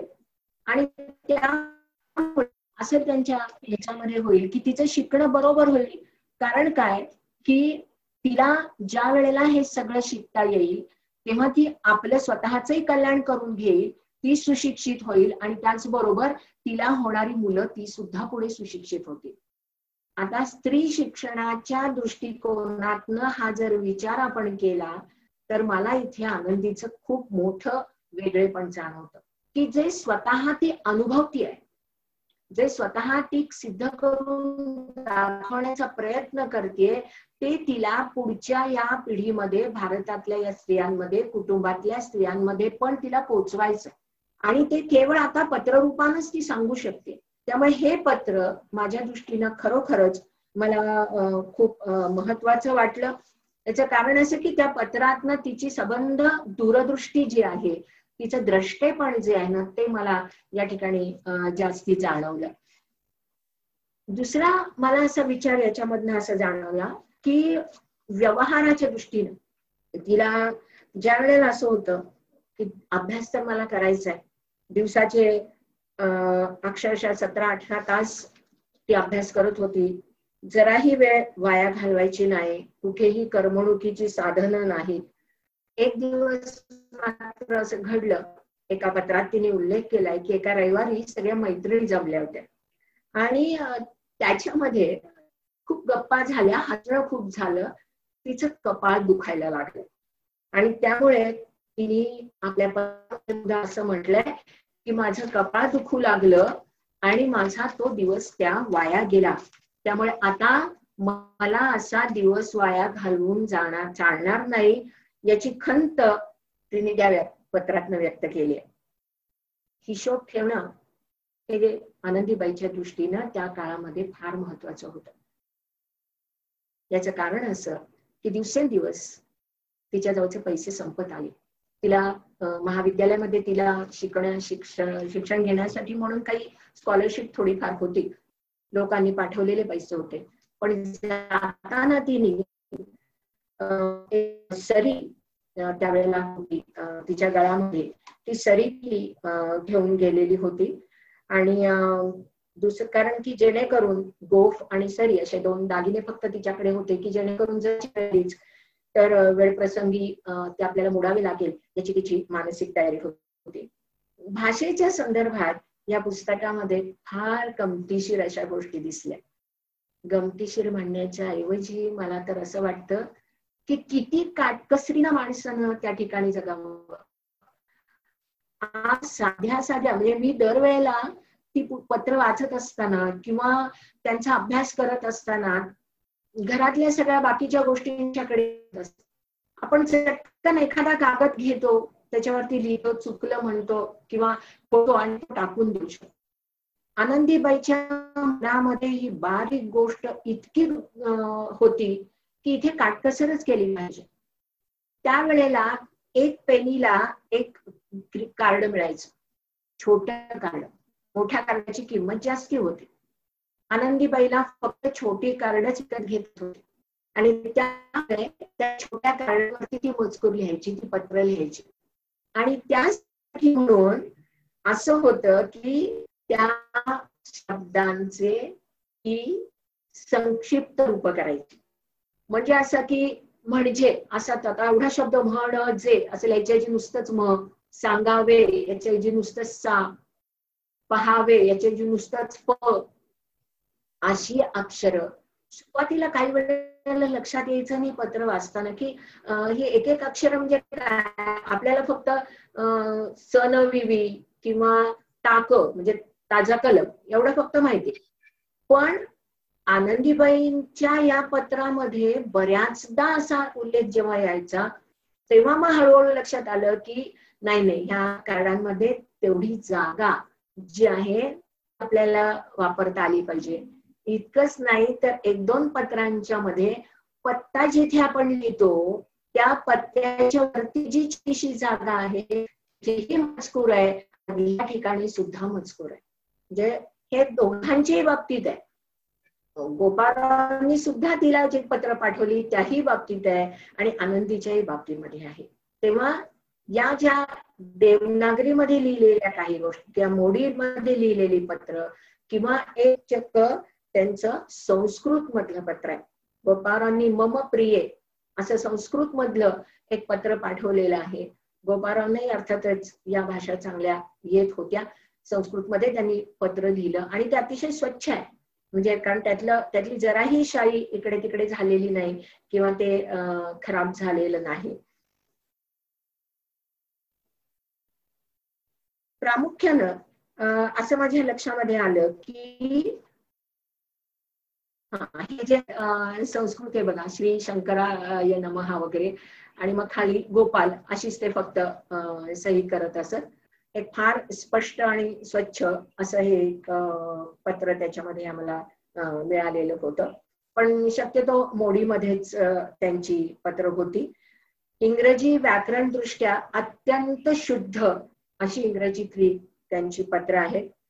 आणि त्यांनी अनेकदा पत्रांमधनं काही वाप्रचार काही म्हणी यांचाही वापर केलेला दिसतो. दोघेही एकमेकांना आहोजाहोज म्हणत होते. कुठेही तिथे एचा ए आनंदी असा किंवा ए यमुना असा कुठेही उल्लेख झालेला या मला दिसत नाही. आनंदीबाईंची ही पत्र पाहत असताना असं वाटलं की आनंदीबाईंनी स्वतःचा एक वेगळा असा विचार केलेला होता की मला या काळामध्ये जेवढा कमीत कमी दिवस इथे राहता येईल तेवढ्या काळामध्ये माझ्या भोवती असणारी जी कुटुंबाची माझ्या भारतातल्या लोकांची अशी जी काही वलय ती मला कुठेही त्याला धक्का लावायचा नाही. आणि त्यामुळे सगळ्यात महत्वाची जी गोष्ट जिथे मला जाणीवपूर्वक सांगायची वाटते की गोपाळरावनी सुद्धा अमेरिकेला जायचं ठरवलं होतं. तिने वारंवार त्यांना तिथे बोलावलेलं होतं. आणि गोपाळरावनी त्यांची नोकरी करत असताना ठिकठिकाणी ते तर जात होतेच. त्यांनीही असे पैसे जमा केले आणि ते व्हाया जपान अमेरिकेमध्ये पोचले होते. अमेरिकेमध्ये आपला नवरा येणार आहे. आपल्याला इतक्या वर्षानंतर तो भेटणार आहे. हे वय वर्ष पंधरा सोळा वयाच्या मुलीला असेल. परंतु हे तिथल्या ज्या तिच्या मैत्रिणी होत्या त्या सगळ्या मैत्रिणींनी सांगितलं की बघ आम्हाला आमची खूप इच्छा आहे आमची खूप की तू कसं त्यांचं स्वागत करशील? तू कशी त्यांना भेटशील? आता हिच्या मनामध्ये असं की इथे जर परदेशामध्ये लोक कसे एकमेकांना भेटतात एकमेकांचं स्वागत करतात तर आमच्या देशात होत नाही. त्यातनंही पतीला पती या ठिकाणी इतक्या दिवसाहून येणार आहे आणि मग त्याला आपण भेटणार आहोत. म्हटल्यानंतर कसं आपल्याला लोकांची तर उत्सुकता आहे मला हे बघण्याची. गोपाळरावांना असं पत्र लिहिलं की अशी सगळी इथली परिस्थिती आहे त्यामुळे मी तुम्हाला त्या पद्धतीनं भेटू शकत नाही. तेव्हा तुम्ही अगोदरच्या स्टेशनवरती उतरा. म्हणजे मी तुम्हाला तिथे भेटायला येईन. याच कारण ज्या ठिकाणी मी राहते तिथे तुम्ही जर येणार असाल तर साठ डॉलर जास्ती पडणार आहेत. आणि एवढे आपल्याला आता खर्च करता येणे शक्य नाही. आपल्या भारतातल्या सारखं या ठिकाणी मी तुमचं स्वागत करीन. इथल्या लोकांना मी तुम्हाला कशा पद्धतीने तुमचं स्वागत करणार करणार आहे हे बघायचं आहे. आणि ते मला या ठिकाणी करता येणं शक्य नाही. त्यामुळे तुम्ही अगोदरच तिथे या. गोपाळरावही अमेरिकेला पोहोचले. तिथे गेल्यानंतर जसं आनंदीबाईंनी त्या ठिकाणी काही ठिकाणी भाषण दिली. एके ठिकाणी आनंदीबाईंनी इंग्रजीमध्ये इतकं अस्खलित इंग्रजीमध्ये भाषण दिलं. दोन हजार स्त्रिया त्या ठिकाणी उपस्थित होत्या आणि त्याबद्दल आनंदीला दहा डॉलर बक्षीस मिळालं. हे तिने आपल्या पत्रामध्ये आवर्जून लिहिलं. गोपाराव ज्या वेळेला अमेरिकेत गेले तेव्हा त्यांची पण इच्छा होती की आपणही तिथे जाऊन लोकांना भाषण द्यावी.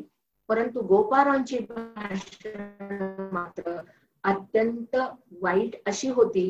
कारण ते एकतर तिथल्या देशातल्या लोकांना तिथल्या समाज व्यवस्थेला म्हणा किंवा तिथल्या माणसांच्या स्वभावाला म्हणा त्यांच्या चालीरीतींना म्हणा खूप वाईट पद्धतीनं म्हणायचे.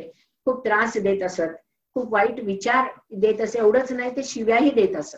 आणि त्यामुळे आनंदीने एकदा त्यांना त्याच्यामध्ये म्हटलं की तुम्ही अशा प्रकारची पत्र हे अशा प्रकारची भाषणं या ठिकाणी देऊ नका. मला त्याचा जास्ती त्रास होईल. मला माझा इप्सित साध्य करायचं आहे. गोपाळांनी ज्या वेळेला तिला एका पत्रामध्ये असं म्हटलं पत्र दिलं की मी मला दोन हजार लोकांच्या स्त्रियांपुढे मी भाषण केलं आणि मला बक्षीस मिळालं त्यावेळेला गोपाळांचं उत्तर फार सुंदर आहे. त्यांनी असं म्हटलं की आपलं हे खरंच फार मोठं धारिष्ट म्हणायचं. माझे सर्व मनोरथ पूर्ण झाले. आता काही आशा राहिली नाही. देव तुम्हाला सुखी ठेव. हे जेव्हा वाचलं तेव्हा खरंच लक्षात आले की या गोपाळांच्या मनामध्ये आतमध्ये कुठेतरी तिच्याबद्दलची जी प्रेमाची किंवा वात्सल्याची किंवा एक आपुलकीची जाणीव आहे ती अशी ठिकाणी स्पष्टपणानं कुठेही व्यक्त करताना दिसत नाही. आनंदीबाईंना या पत्रांमधनं खूप छान काही गोष्टी मिळाल्या आम्हाला. त्यांना वस्तू जमवण्याची खूप हौस होती. गोपाळ ज्या वेळेला अमेरिकेत आले तेव्हा त्या ठिकठिकाणहून प्रवास करत ते आले. तिने त्यांना असं लिहिलं होतं की ज्या ज्या ठिकाणहून तुम्ही आलात. तिकडच्या काही वस्तू ज्या विशेष काही वस्तू असतील तर त्या माझ्यासाठी घेऊन या. जेवढे आपल्याला परवडतील त्या प्रकारच्या तेवढ्याच त्या असाव्या पण त्यांना तसंच वनस्पतींचे काही नमुने पण त्या ठिकाणी जमा करायची खूप सवय होती. त्या परत जेव्हा आल्या तेव्हा त्यांना अनेक मित्रमैत्रिणी तिथे ज्या अमेरिकेतल्या होत्या त्या सगळ्यांनी मिळून एक खूप छान वस्तू भेट म्हणून दिली. ती वस्तू म्हणजे काय आहे? तर ती एक गोधडी आहे. सगळ्यांनी मिळून छोटे छोटे असे सॅटिनचे तुकडे हे सगळे एकत्र केले आणि त्याच्या त्याची एक छान अशी गोधडी बनवली आहे. आणि त्या गोधडीवरती त्या सगळ्या मित्रमैत्रिणींनी आपली नावं कोरली आहेत. म्हणजे आपली नावं लिहिलेली आहेत. की ह्या गोधडीच्या माध्यमातून का होईना ही त्यांच्या जवळ राहील. पुण्याला राजा केळकर म्युझियममध्ये ही गोधडी आहे आणि त्याचं छान जतन त्यांनी केलेलं आहे. दुसरं एक विशेष मला आढळलं की त्यांची जी ही ती गोधडी आहे जी आपण बघू शकता आणि अशीच्या अशी ती त्या ठिकाणी जतन केलेली आहे. सगळे छोटे छोटे असे सॅटिनचे तुकडे त्यांनी या ठिकाणी शिवून शिवलेले आहेत. आणि फार सुंदर असं ते आहे. कधी आपण पुण्यात आलात तर अवश्य राजा केळकर म्युझियममध्ये जा आणि आनंदीबाईंची ही गोधडी जरूर बघा. रँगलर रपू परांजपे यांनी ही गोधडी केळकर म्युझियमला दिलेली आहे. ती त्यांच्यापर्यंत कशी आली त्याची? मला काही तशी कल्पना नाही.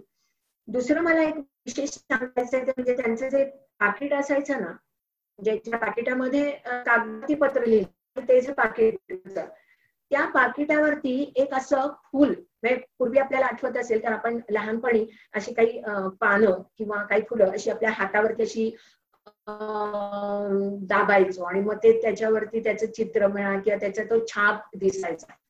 तसं हे फूल आहे आणि ते फूल त्या असं त्या पत्रावरती किंवा त्या पाकिटावरती दाबत असत. आणि त्याचा रंग त्याचा आकार त्या पाकिटावरती आहे. एका पाकिटात काही छोटी छोटी अशी काही वनस्पती आढळल्या. आणि त्या म्हणजे छोटे असे नमुने सारखे दाखलते त्यात छोटे होते आणि फुलाचं पण एक काय म्हणू आपण शिळ झालेलं असतं. असं फुल पण होत. हे काय असेल नेमकं? असं अशी शंका आमच्या मध्ये आली. आणि त्यामुळे आम्ही ती त्यावेळेला विचारलं. तर डॉक्टर वर्तक जे मराठी विज्ञान परिषदेचे मुख्य अभ्यासक तर त्यांनी आम्हाला असं सांगितलं होतं की हे गुलाबाचं फूल आहे. आणि ती जी वनस्पती छोटी होती ती आडुळसा आडुळशाची ती पानं होती त्याच्यामध्ये. कारण आनंदीबाईंना वनस्पती पण जमवायच्या खूप नाद होता. याच्या बरोबरच असंही एक जाणवलं मला की एक वैचारिक बंडखोरी जी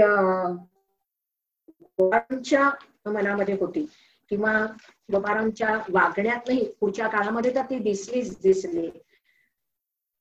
बंडखोरी किंवा तसा विचार हा आनंदीबाईच्या मनामध्ये नव्हता. एक समाज सुधारक म्हणून ती गेलेली नाही. किंवा मी समाज सुधारक होईल माझं पुढे नाव होईल हे सुद्धा तिच्या मनामध्ये नव्हतं. केवळच असं होतं की मला जे माझ्या मनामध्ये आहे ते मला सिद्ध करून दाखवायचं आणि माझ्या देशातल्या भगिनींसाठी सखींसाठी मला हे करायचं आहे आणि हेच मला करणं हे नितांत गरजेचं आहे असं मला वाटतं. जस जसा हा पत्रांचा प्रवास होत गेला. तस तस असंही जाणवत गेलं की ती शेवटी ज्या वेळेला तिची शेवटची परीक्षा होती त्यावेळेला तिची खूप नाजूक परिस्थिती झाली होती. त्या अंगामध्ये थंडी खूप भिनली होती. तिला सतत ताप येत असे. थंडी भिनण्याचं एक कारण सुरुवातीला असं होतं की ती नऊवारी साडी नेसत असे. आणि त्यामुळे नऊवारी साडीत आपल्याला माहितीये की पाठीमागच्या बाजूनी पाय उघडे राहतात. अमेरिकेतल्या थंडीमध्ये तिला हे सहन व्हायचं नाही. म्हणून तिच्या मैत्रिणींनी तिला असं सुचवलं होतं की तू आता पाचवारी साडी नेसायला सुरुवात कर.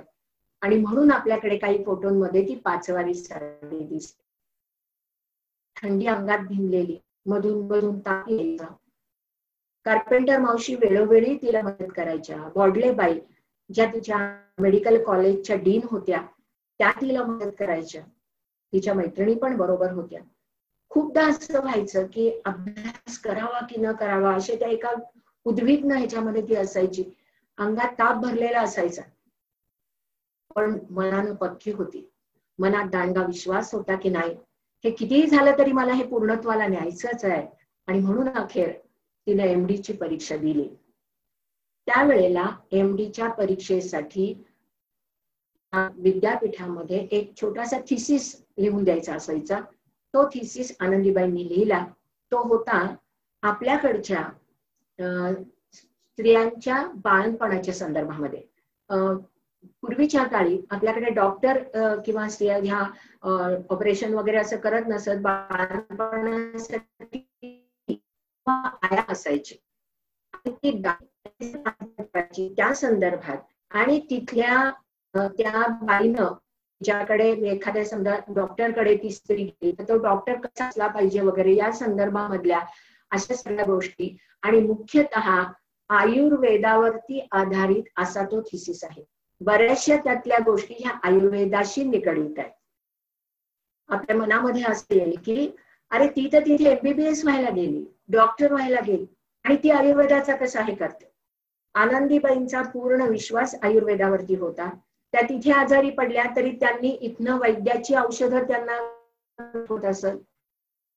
एवढंच नाही तर ज्या वेळेला इकडे भारतामध्ये देवीचा रोग पसरलेला होता त्यावेळेला आनंदीबाईनं तिकडे वर्तमानपत्र मागवली की तो देवीचा आजार कसा आहे कसा वाढतोय त्याच्यावरती कुठल्या प्रकारची औषधं दिली जातील हाही विचार तिने त्याच्यामध्ये मांडला. म्हणजे जरी ती शिकत तिथे होती तरी भारतातल्या आजारांवरती भारतातल्या स्त्रियांच्या दुःखांवरतीच तिचं लक्ष होतं हे प्रामुख्यानं प्रत्येक पत्राच्या काही ना काही भागातनं लक्षामध्ये येतं. समाज चिंतन हा जर विचार आपण केला तर असं लक्षात येतं की या सगळ्यांमधनं त्या काळातल्या समाजाचं बिंब मला उमटलेलं दिसलं शेवटपर्यंत आनंदीबाई हिंदू स्त्री म्हणूनच राहिली. शेवटी तिला ते एमडीची पदवी मिळाली. गोपाराव त्यावेळेला तिथे हजर होते. एवढंच नाही तर पंडिताबाई मुद्दाम आवर्जून तिथे गेल्या होत्या. आता मी भारतात परत जाणार. आता मी माझ्या बायकांसाठी काम करणार. शिकवायला सुरुवात करणार. हा विचार मनाशी घेऊन आनंदी परत निघाली. गोपारावही तिच्या बरोबर होते. बोटीनं प्रवास करत असताना आनंदीला खूप त्रास झाला. तिच्या पोटामध्ये पाणी झालं. प्रचंड थंडी झाला. त्या काळामध्ये त्या त्या रोगाला तिथे अमेरिकेमध्ये टीबी असं म्हटलंय ती काही काळ हॉस्पिटलमध्ये होती पण त्यावेळेला टीबीवरची औषधं तिला तिथे मिळाली नाहीत किंवा देता आली नाहीत. आणि ती त्यावेळेला पुन्हा परत आली. परत आल्यानंतर तिला आयुर्वेदावरतीच औषधं घ्यायची होती. गोपारावनी मुंबईमध्ये ते आले. मुंबईहून पुण्यामध्ये आले. अंगामध्ये ताप होता. पोटामध्ये भरपूर पाणी झालं होतं. क्षयाची बाधा तिला झाली होती. प्रवासात तिचे खूप हाल झाले होते. औषध तिला मिळालं नव्हतं. आणि अर्थातच पुण्यामध्ये परत आल्यानंतर तिला मृत्यूला सामोरं जावं लागलं. वय वर्ष सतरा फक्त. विचार मनामध्ये आला की अरे ही जी बाई एवढी मोठी महान काम करून आलेली तिला जर खरीच काही गोष्टी करता आल्या असत्या तिला आयुष्य आणखीन मिळालं असतं तर खूप वेगळं असं काहीतरी आपल्या वाट्याला नक्की आलं असतं. याचं कारण असं की या पत्रांमध्ये आम्हाला काही पत्र अशी मिळाली की आनंदीबाई डॉक्टर झालेली म्हटल्यानंतर तिच्या तिच्यासाठी म्हणून भारतानं काही लोकांनी तिला नोकरीसाठी बोलावलं पण होतं. आनंदीबाईंना जाण्यापूर्वी कोल्हापूरच्या संस्थांचं इथल्या हॉस्पिटलचं आणि मद्रास येथील आड्यार इथल्या हॉस्पिटलची पत्र मिळाली होती नेमणुकीच्या संदर्भातली की तुम्ही आमच्या इथे घ्या आणि आम्हाला खूप आनंद होईल की तुम्ही आमच्या इथे जॉईन झालात तर वगैरे. परंतु दुर्दैवानं हे होऊ शकलं नाही आणि वयाच्या एकविसाव्या वर्षी आनंदीबाई आपल्यातनं निघून गेल्या. खरंच त्या जर आज असत्या तर इतकं वेगळं चित्र आपल्याला बघायला मिळालं असतं. तिच्याविषयीचा अभिमान हा आपल्या सगळ्यांच्या मनामध्ये जरूर आहे. किंबहुना स्त्री म्हणून एक आजच्या काळात जर विचार केला आपण तर अनेक स्त्रिया या परदेशामध्ये जात आहेत शिक्षण घेत आहेत मोठमोठ्या पदांवरती काम करतायत. अनेक वैद्यकीच्या वैद्यकीय क्षेत्रामध्ये सुद्धा अनेक स्त्रिया आज खूप मोठ्या पदांवरती दिसतात परंतु ज्या काळामध्ये स्त्रीचं शिक्षण हाच मुळात अवघड विषय होता. तिच्याकडे बघण्याची दृष्टी शिकलेल्या स्त्रीकडे बघण्याची दृष्टी समाजाची किती अवघड होती. असं असताना या सगळ्या गोष्टींवरती मात करून विश्वासानं एखादी स्त्री ही परदेशामध्ये जाते. डॉक्टर होते. एवढंच नाही तर स्वतःला आलेल्या अनेक संकटांवरती ती मात करते. तिला ज्या समाजानं इथून जसं पाठवलं तशीच मी परत येईन. हा जो विश्वास तिने दिलेला होता तो विश्वास खरा करून ती परत येते. परंतु दुर्दैव असतं की शेवट मात्र तिला ते काम करता येत नाही. किंबहुना आपण असं म्हणू की आपलंच दुर्दैव की आपल्याला आनंदीबाई काम करताना इथे दिसल्या नाहीत. मला आपल्याला सांगायचं ते हे की हा दृष्टिकोन तिच्याबद्दलची आस्था तिच्याबद्दलचा आदर हे जरी आपल्याला या ठिकाणी महत्वाचं वाटत असलं तरी अमेरिकेतल्या खूप लोकांना तिच्याबद्दल असाच आदर आहे. विशेषत कार्पेंटर मावशींच्या घरामध्ये ती त्यांचीच एक मुलगी त्यांची एक भाजी अशी असल्यासारखीच राहत होती. सगळ्या कार्पेंटर कुटुंबानं तिला आपलंसं मानलेलं होतं.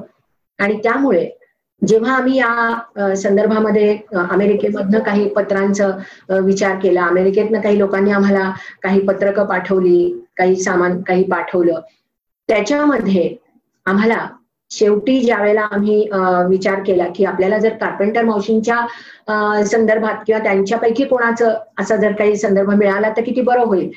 तर आमचे स्नेही प्रभाकर बोपर्डीकर यांना कार्पेंटर मावशींची नात नॅन्सी कॉप स्टोन हिने भाषण रूपानं तिचे जे विचार प्रगट केलेले होते ते पत्र हे त्यांना मिळालं. आणि ते पत्र त्यांनी आमच्यापर्यंत पोचवलं. त्या पत्राचा काही अंश हा कारण हे पत्र माझ्या दृष्टीने अतिशय महत्वाचं आहे. भारतातल्या स्त्रियांनी विचार केला पाहिजे. म्हणून ते मी असं म्हणते की ते माझ्या इथपर्यंत पोचलेले या म्हणजे हा हृदयाशी असणारा संवाद आहे असं म्हणता येईल. उभरत्या काळामध्ये ज्या स्त्रिया वेगवेगळ्या पातळ्यांवरती काम करतायत किंवा वेगवेगळ्या प्रकारचं यश मिळवत आहेत त्या स्त्रियांच्यासाठी सुद्धा हे उत्तम प्रकारचा संदेश असं मला वाटतं. त्यांनी असं तिच्या नॅन्सी कोपस्टोन ही कार्पेंटर मावशींची नात आणि तिने हे पत्र आम्हाला म्हणजे तिचं हे भाषण आहे पण ते पत्ररूपानं आहे. आणि ते तिने आम्हाला पाठवलं की ज्याच्यातनं आम्हाला असं लक्षामध्ये आलं की खरोखर आनंदी किती वेगळी होती. आम्हाला ती खूप वेगळी दिसली. पण या लोकांनी मात्र तिला अगदी जवळून अनुभवलेली होती. रोजच्याशी ती रोजच्या दिवसाला तिचा संवाद त्यांच्याशी होत होता. आणि त्यामुळे त्याच्यातनं ती कशी प्रगट झाली. त्यांना ती कशी दिसली हे इतक्या सुंदर पद्धतीनं त्यांनी ते या पत्रामध्ये मांडलेलं आहे. आणि ते पत्र अर्थातच त्यातला काही छोटासा अंश हा तुम्हाला आभाराच्या भाषणामध्ये ऐकायला मिळणार आहे. त्यामुळे तोपर्यंत आपण निश्चितपणे ते असाल याची मला खात्री आहे. आनंदीबाईंचे हे पत्र वाचत असताना मला उमगलेली आनंदी. खर तर सांगू का त्या काळामध्ये त्या सात आठ वर्षाच्या काळात आमचं सगळं अख्खं घर आनंदीमय झालेलं होतं. कारण ती सगळी जुनी पत्र ती बघायची ती रोज वाचायची माझी मुलं आजूबाजूला असायची. रोज काहीतरी नवीन कळायचं. आणि मग ते नवीन या सगळ्यांना घरातल्यांना सगळ्यांना सांगायचं. खरोखरच एक भारावले पण ज्याला आपण म्हणून मी पूर्ण आनंदीबाई झाले होते असं म्हटलं तरी चालेल की आजही अनेकदा असं होतं की या पत्र म्हटल्यानंतर किंवा हे पुस्तक हातात घेतल्यानंतर तो सगळा कालखंड माझ्या डोळ्यासमोर उभा राहतो. पुन्हा एकदा ती आनंदी त्या तेजाच्या रूपानं माझ्यासमोर उभी राहते. आणि मला ती जणू काही आपल्या सगळ्याच स्त्रियांना ते पुढे जा मी आहे तुमच्या बरोबर. हे मी करून दाखवलं ते तुम्हाला करता येणार आहे ते तुम्ही करणार आहात असा विश्वास देते असं मला नेहमी वाटत राहतं. शेवट करताना एवढंच फक्त सांगेन की दोन दिवसांनी आपल्याकडे दिव्याची आवाज ज्याला आपण म्हणतो ती आहे श्रावण महिन्यानंतर सुरू होणार आहे. आपण दिवे उजळून टाकतो त्या दिवशी. त्याच्यावरची माती असेल काय ती स्वच्छ करतो. दिवे उजळतो आणि स्वच्छ प्रकाश हा त्या दिवशी आपण पाठतो आनंदी ही तशीच होती असं मला वाटतं. या पत्रांच्या रूपानं एक तेजस्वी शलाका ही माझ्या डोळ्यासमोर त्यातनं उभी राहिली होती. ती बघत असताना जो प्रकाश माझ्यापर्यंत पोचला तो प्रकाश हा तुमच्यापर्यंत पोचावा यासाठीचा हा प्रयत्न होता. तुम्ही सगळ्यांचे आणि अर्थातच हे तुमच्यापर्यंत पोचवायचं आधुनिक काळाला अनुसरून हे सगळं तुमच्यापर्यंत पोचवायचं काम लंडनमध्ये राहून माझ्या या सगळ्या मुलांनी केलं त्याबद्दलचं कौतुक जरूर आहे. आपण सगळ्यांनी हे वाचलं ऐकलं पाहिलं मी दाजवणीत पाहिलं. त्याबद्दल तुमच्या सगळ्यांचे मी मनापासून आभार मानते आणि पुन्हा एकदा आनंदीबाईच्या स्मृतीला मनापासून वंदन करते. धन्यवाद काकू.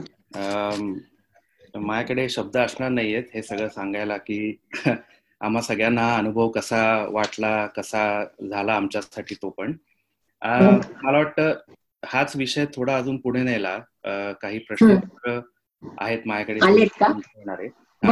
पण त्याआधी मला सगळ्यांना सांगायचं आहे की आता आपल्याला संधी आहे. तुम्हा लोकांपैकी कोणालाही जर व्हिडिओ तुमचे ऑन करायचे असतील तर आता तुम्ही ते करू शकता. ज्या योगे अत्रे काकूंनाही कळेल की कोण कोण सहभागी झालेला आहे ओळखीचे चेहरे दिसतील आतापर्यंत कारण त्या टॉकिंग मोडमध्ये होत्या. त्यामुळे आणि व्हिडिओ पण आम्ही ठेवले होते त्याचमुळे. पण आता आम्ही व्हिडिओ ऑन करण्याची संधी म्हणा किंवा एक विनंती पण आहे.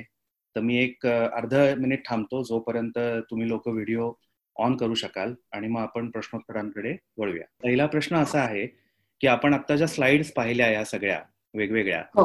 त्याच्यात हो. पहिल्या एक दोन स्लाइड्समध्ये आनंदीबाईंसोबत अजून काही स्त्रियांचा असं एक फोटो आपल्याला सगळ्यांना दाखवला गेला तर हो, हो. प्रश्न असा आहे की त्या आणि तुम्ही उल्लेख केलात म्हणजे की त्यांच्या अमेरिका मैत्रिणी मित्र ज्यांनी त्यांना पण मदत केली किंवा असं. तर त्यांच्याबद्दल अजून काही थोडी माहिती आहे का? की त्या मैत्रिणी ज्या दिसत आहेत त्या शिक्षण घेत होत्या किंवा सोशल मित्रमैत्रिणी होत्या ह्या त्यांच्याबद्दल काही माहिती आहे का? हो हो. त्या आनंदीबाई त्या या ज्या तिघी जणी आहेत त्या पहिल्या आनंदीबाई आहेत. दुसऱ्या ज्या आहेत त्या डॉक्टर काय ओकामी? त्या जपानी आहेत आणि त्या अठराशे एकोणनव्वदमध्ये त्यांना एमबीबीएस ची पदवी मिळाली. आणि त्यांनी पुढे टोकियोमध्ये मात्र डॉक्टर की चालू ठेवली होती. आणि तिसऱ्या ज्या आहेत त्या डॉक्टर साबात एम इस्लामबुली असं त्यांचं नाव आहे. आणि त्या अठराशे नव्वदमध्ये त्यांना डिग्री मिळाली. आणि त्या दमास्कसच्या होत्या. आणि तिथे त्यांनी दमास्कसमध्ये त्यांचा वैद्यकीय व्यवसाय पुढे चालू ठेवला होता. अशा त्या तिघी जणी ओके. नंतरचा प्रश्न आहे की त्यांचं ग्रॅज्युएशन सर्टिफिकेटची प्रत आहे का किंवा उपलब्ध आहे का कुठे? असा एक प्रश्न ती ह्याच्यामध्ये आहे. आपल्या पत्रांमध्ये छोटा असा एक तो हे आहे. म्हणजे पण रेग्युलर असं ते म्हणजे ओके ठीक आहे. म्हणतो तसं नाही. पुढचा प्रश्न असा आहे की आनंदीबाई आणि रमाबाई यांच्या संबंधांवर अजून काही माहिती उपलब्ध आहे का? तुम्ही पंडिता रमाबाई. पंडिता रमाबाई. हो. पंडिता रमाबाई ह्या त्यावेळेला सुद्धा त्याही परदेशात होत्या. पंडिता रमाबाईंना त्यांनी जेव्हा ख्रिश्चन धर्म स्वीकारला त्यावेळेला मात्र त्याची एक दोन उल्लेख फक्त या पत्रांमध्ये गोपारावनी केले. कारण गोपारावनी ती चीड व्यक्त केली आहे. की त्यांनी हे म्हणजे काय ख्रिश्चन धर्म कशाला स्वीकारला वगैरे अशा प्रकारची. त्यानंतर त्याच्या आनंदीबाई तिथे आजारी असताना पंडित रामाबाईंचं जे एक दोन पत्र आहेत त्याच्यामध्ये की तुम्ही तब्येतीची कशी काळजी घ्या किंवा तिथे मी स्वतः तुमच्या या पदवीदान समारंभाला हजर राहीन वगैरे अशी एक दोन पत्र फक्त या संदर्भात आहेत. ओके. पुढचा एक प्रश्न की पुण्यातील वैद्यांनी त्यांच्यावर उपचार केले नाहीत तर ह्याबद्दल काही माहिती आहे का उपलब्ध? हो. प्रत्यक्षात खरं काय झालंय माहितीये का? की ते जे पत्र आहे मेंदळे शास्त्रींचं एक पत्र आमच्याकडे मी तो मुद्दाम उल्लेख त्या ठिकाणी आता केला आहे की त्यांना औषध पाणी हवं होतं आणि स्वतः गोपाराव हे त्या वैद्यांकडे गेले. आणि वैद्यांकडे गेल्यानंतर त्यांनी त्यांना असं सांगितलं होतं की असं असं मी परत आलेली आणि तिच्या पोटात हे झाले त्यांना मला औषधासाठी ते आले होते. असं म्हटलं जात आहे. पण त्याचा उल्लेख मात्र या पत्रामध्ये नाहीये. म्हणून मी तो केला नाही. की असं म्हटलं जातं की त्यांनी असं सांगितलं की साता समुद्रापलीकडून ती आली आणि त्यामुळे तिला मी काही औषध देणार नाही. पण मग जेव्हा दुसऱ्या दिवशी ते असं म्हणतायत त्यांच्या पत्रामध्ये हा उल्लेख आहे की घरी आलो तुमचं दार वाजवलं खूपदा दार वाजवलं पण आतनं कुठलाही हे आला नाही प्रतिसाद आला नाही. आणि म्हणून मी परत गेलो. म्हणून तिला ते औषध देऊ शकले नाहीत आणि दुसऱ्या दिवशी आनंदीबाईंचा मृत्यू झाला. पण याच्यावर गोपावरांनी मात्र ज्ञानचक्षू या नावाचं जे त्यावेळेचं वर्तमानपत्र होतं त्या वर्तमानपत्रामध्ये त्यांच्या विरुद्ध की भारत म्हणजे पुण्यातल्या वैद्यांच्या विरुद्ध खूप मोठा आवाज उठवलेला होता. कारण ते जे पत्र आहे ना वैद्य म्हणजे त्या वैद्यांचं पत्र म्हणून आहे पण ते त्याचं नेमकं शेवटचं पान अर्धवळ असं फाटलेलं आहे. त्यामुळे ते त्याच्याविषयी नेमके म्हणजे वैद्य मंडळांचंच ते पत्र आहे अशी थोडी शंका येते एवढंच. म्हणून ओके. पुढचा एक प्रश्न आहे की ज्या काळात आनंदीबाई अमेरिकेत पोहोचल्या त्या काळाचा म्हणजे तो काळ लक्षात घेता अमेरिकेत त्यावेळेला रेसिझमला त्यांना काही सामना द्यायला लागला का? आणि त्याबद्दल कुठे काही उल्लेख किंवा माहिती उपलब्ध आहे का? नाही नाही. तशी या पत्रांमध्ये कुठेही राजकीय संदर्भामधले उल्लेख नाहीयेत. की हा पूर्णपणे ही वैयक्तिक म्हणजे त्या म्हटलं ना त्या गेल्या तिथपासून ते अठराशे ऐंशी सत्याऐंशी एवढ्या काळापुरतीच ती सात वर्षातली पत्र आहेत. हो. आणि त्यात कुठेही असा राजकीय संदर्भ आलेला नाही. त्यामुळे हे जे पुस्तक आहे त्या पत्रांवरच्या आधारित त्यांना आलेल्या अनुभवांवर आधारित तिथे त्या शिकल्या त्याच्यावर आधारित आहे. हा. त्यामुळे राजकीय ह्याचा किंवा सामाजिक सुद्धा तिथे चाललेल्या चळवळींचा उल्लेख नाहीये. कुठे. फक्त ते मर्यादित वेळेस सांगून फोकस ज्याला म्हणणं तेवढं फक्त ते त्या त्यांचा अभ्यास त्यांना तिथे मिळाले एवढ्याच वरती ते मर्यादित ओके. ठीक आहे. प्रश्न आहे की त्या तिथे जेव्हा राहत होत्या कार्पेंटर कुटुंबाबरोबर तर त्या महाराष्ट्रीय प्रकारच अन्न बनवून हो, हो. का अमेरिकन पदार्थ करायला किंवा असं काही माहिती आहे का? नाही नाही नाही. त्या फक्त आणि फक्त भारतीय पद्धतीनेच राहत होत्या. तेच अन्न स्वतः स्वयंपाक करायच्या स्वतःच तिथे वस्तू मिळवून खायच्या. हो. बऱ्याचदा त्या फक्त खिचडी करून खाऊ शकत होत्या. आणि त्याच्यामध्ये उल्लेख आहे की त्यांनी सगळा सांग्रसंगीत स्वयंपाक आपल्याकडचा केला आणि तिथल्या त्यांच्या मैत्रिणींना जेवायला बोलवलं होतं वगैरे. असं त्यांनी चुकूनही कुठल्याही प्रकारानं अमेरिकन पद्धतीचा म्हण आहार म्हण किंवा त्या वस्तूंना सुद्धा कुठेही त्यांनी स्पर्श केलेला दिसत नाही. कुठेच संदर्भ आलेले नाहीत त्याचे. प्रश्न आहे की त्या जेव्हा अमेरिकेत होत्या आणि भारतात परत यायची जेव्हा त्यांना ठरलं त्यांचं भारतात किंवा त्यांना लक्षात आलं भारतात कधी परत जाता येईल तर त्यांनी स्वतःहून असं काही ठरवलं होतं का की त्यांना भारतात गेल्यावर म्हणजे तुम्ही आय नो तुम्ही उल्लेख केलात की भारतातल्या भगिनींसाठी सखींसाठीच त्यांना काहीतरी करायचं होतं. पण त्याचा अजून तपशील आहे का की नक्की काय करायचं होतं? म्हणजे आपल्याला माहिती आहे की त्यांना दोन संस्थानांनी किंवा युनिव्हर्सिटीजनी बोलवलं होतं. पण त्यांच्या बाजूनी त्यांचा असा काही विचार झालाय कुठे त्यांनी दर्शवलंय का? नाही तेच ना. सुरुवातीला जेव्हा त्या हे केलं होतं ना त्या पत्रांमध्येच आहे की मला माझ्या भारतातल्या भगिनींच्या साठी म्हणून काम करायचंय त्यांना शिकवायचंय. म्हणजे हीच भूमिका होती त्यांची की त्या डॉक्टर म्हणून आल्यानंतर हॉस्पिटलमध्ये काम करणं. किंवा त्या स्त्रियांच्यासाठी म्हणून काम करणं. हाच महत्वाचं आहे. असाच संदर्भ आहे तेवढे. ओके. आणि आता आय थिंक मला वाटतं वेळेचा विचार करता अजूनही थोडेफार प्रश्न आहेत पण आमच्याकडे आहे त्याची नोंद. तर मी ते शेअर करून ज्यांनी ज्यांनी प्रश्न विचारले त्यांना ते उत्तर पोचवायचा नक्की आम्ही उत्तर पोचवू म्हणजे. शेवटचा प्रश्न विचारतो काकू की त्यांचा त्यांचा मृत्यू झाल्यानंतर महाराष्ट्रात त्या बाबतीत म्हणजे हो. माहिती म्हणा किंवा हा. स्मृती प्रित्यर्थ काही ठोस अशी पावलं त्यावेळेला उचलली गेली होती वगैरे ह्याचं काही हो. आहे का आपल्याला? आहे ना. सगळ्यात महत्वाची गोष्ट केली जाते ती म्हणजे भारतीय इतिहास संकलन समितीच्या माध्यमातून दरवर्षी तिच्या स्मृती दिनाच्या दिवशी मोठं व्याख्यान ठरवलं जातं. वेगवेगळे मोठे अभ्यासक त्या ठिकाणी येऊन त्यांचे विचार सांगतात. तसंच कार्य म्हणजे त्या संदर्भामध्ये जर काही काम केलेलं असेल त्यांना ते त्यांचा सत्कारही त्यावेळेला केला जातो. दुसरी महत्वाची गोष्ट आम्ही केली ती म्हणजे ज्यावेळेला हे पुस्तक प्रकाशित झालं त्यावेळेला पुण्यामध्ये असे हे आहे की जिथे जिथे महत्त्वाच्या व्यक्ती राहतात म्हणजे मग लेखक कवी म्हण किंवा समाज कार्यकर्ते म्हण कोणी ज्यांनी मोठं काम केले तर त्यांच्या त्यांची जी घरं आहेत त्या घरांवरती नील फलक लावला जातो. म्हणजे म्हणजे यांच्यातर्फे कॉर्पोरेशनच्या तर्फे आणि त्या नीलफलकावरती त्यांचं नाव जन्म मृत्यू आणि त्यांचं क्षेत्र म्हणजे असं ते त्याच्यावरती असतं. तर हे पुस्तक झाल्यानंतर आम्ही शनिपाराच्या समोर जिथे ह्याचा गोपाळगान समाजाची जी बिल्डिंग आहे त्या जिथे त्या राहत होत्या म्हणजे तो वाडा होता त्यांचा तिथे त्या राहत होत्या. सगळीत धरून त्या ठिकाणी तो नीलफलक लावलेला आहे.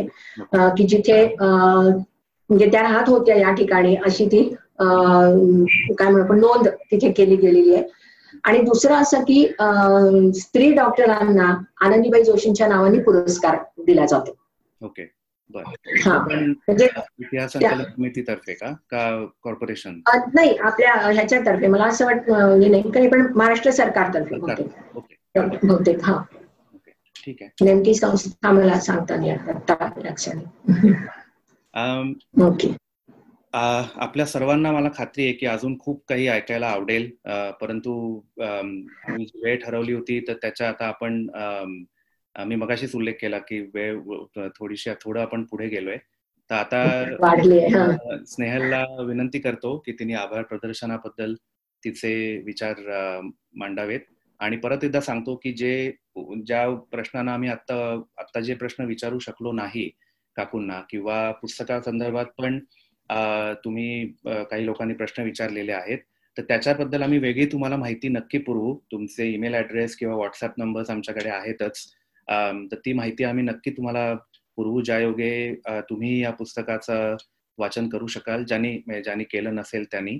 तर ती माहिती आम्ही लवकरच पोहोचवतो तुमच्यापर्यंत आणि आता ओव्हर टू स्नेहल. तुमच्या म्हणजे लंडन निवासी लोकांच्यासाठी की व्हिक्टोरिया राणीचं पत्र पण तिची तिला डिग्री मिळाल्यानंतर तिचं अभिनंदन करणारं व्हिक्टोरिया राणीचं पण पत्र या पुस्तकामध्ये आम्हाला मिळालेलं आहे. अमेरिकेहून जी काही पत्रकं आम्हाला मिळाली त्याच्यामध्ये ते आहे नमस्कार. मी स्नेहल वैशम पॅन. आताच मला उमगलेली आनंदी हे आईचं अत्यंत अभ्यासपूर्ण तितकंच उत्कट सगळ्यांनी ऐकलं. काही शंका प्रश्न कुतूहल याचं निरसनही केलं गेलं.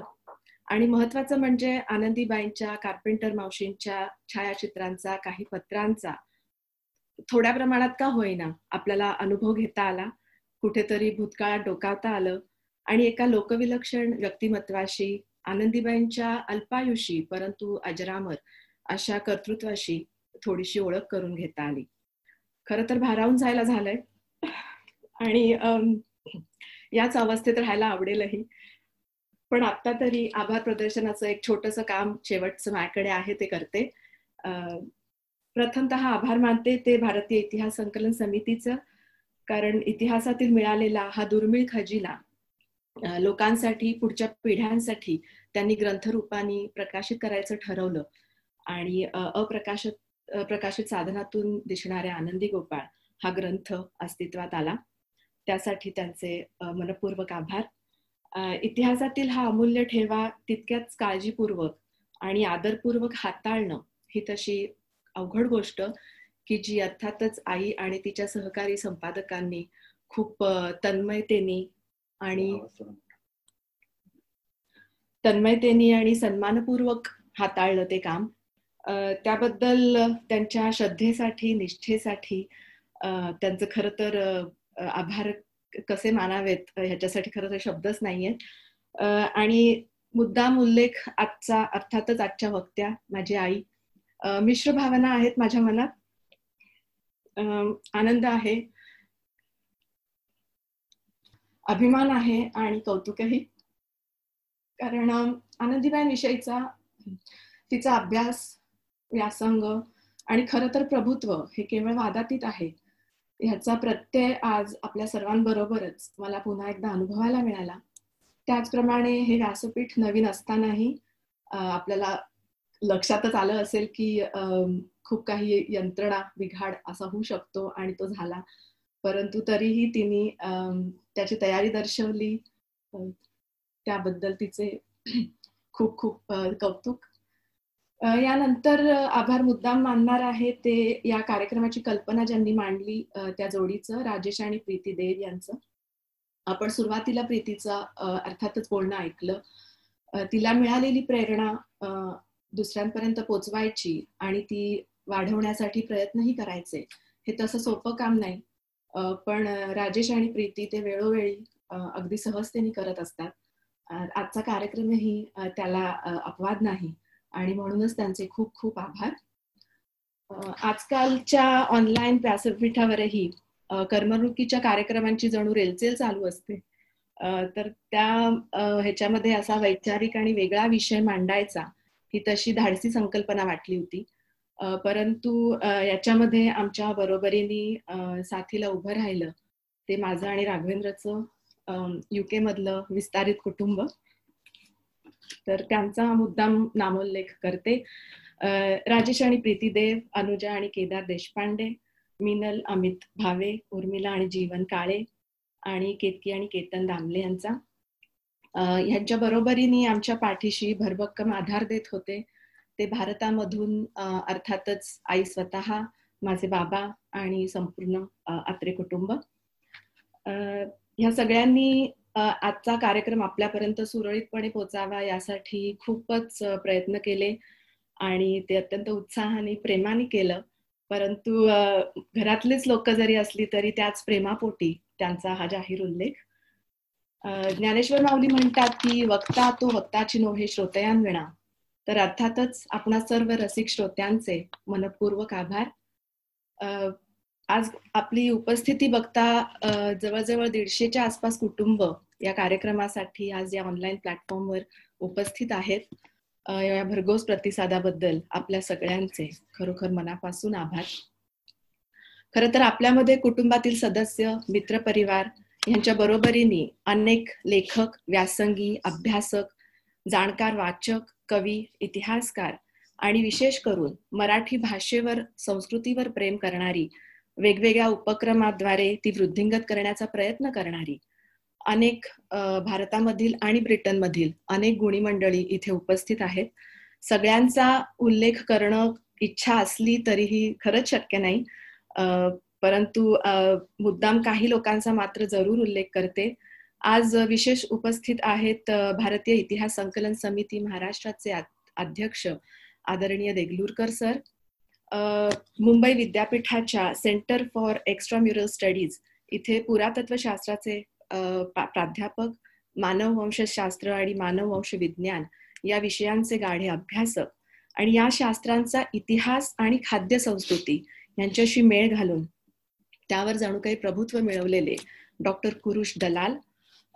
मुंबईतील रुईया महाविद्यालयाच्या इतिहास विभागाच्या प्रमुख मोहसिना मुकादम आणि त्याचप्रमाणे स्त्री शिक्षणासंदर्भात आस्थेने कार्यरत असणारी आमची डॉक्टर प्राची जावडेकर मावशी आणि भारतातील महिला जिने पहिली महिला जिने नर्मदा परिक्रमा आणि कन्याकुमारी ते लेह असा अत्यंत खडतर प्रवास एकटीने सायकलवर पूर्ण केला ती आमची वासंती जोशी मावशी. तर अशा तुम्हा सर्वांबद्दल बद्दलची कृतज्ञता व्यक्त करते आणि आधी उल्लेख केल्याप्रमाणे नॅन्सी कॉपस्टोन यांच्या भाषणातील काही मजकुराचं वाचन करून हा कार्यक्रमाची या कार्यक्रमाची आपण सांगता करूया. हे वाचन अर्थातच आई म्हणाल्यासारखं एवढ्याचसाठी की नॅन्सीनी जणू काही आपल्या संपूर्ण स्त्री जातीला भारतीय समाजाला एक संदेश दिलेला आहे तर तो संदेश ऐकूयात आणि कार्यक्रम संपूयात. तर नॅन्सी म्हणतात my family said goodbye to her on a fall day at the New York dogs they knew they would never see her again but she lived on in their hearts. Her sweetness, her sensitivity, her dignity, and her courage, undiminished by time or absence. She was an inspiration to all who knew her, and so strong was her influence that I stand here today, 107 years after her death, to tell you what a treasure she was. This remarkable heroine has been unsung for too long. This sweet child who defied family, tradition, society, who endured too much and died too young. My family has revered her and loved her for over 100 years. Now you know her. Soon all of India will know her. And perhaps one day the whole world will know her and be inspired by her. Because the world needs heroes like Anandibai, strong, determined, courageous women and men who inspire and uplift society, who show us what we can be. I'm proud to have been chosen to stand here today and say, on behalf of my family and my country, thank you. Thank you for the privilege and opportunity to participate in Anandibai's life and story, and how proud you must be that she is yours. तर अशा या दैदिप्यमान कर्तृत्ववान अलौकिक व्यक्तिमत्वाला आपल्या सगळ्यांच्या तर्फे विनम्र अभिवादन नमस्कार काळजी घ्या सुखरूप रहा धन्यवाद.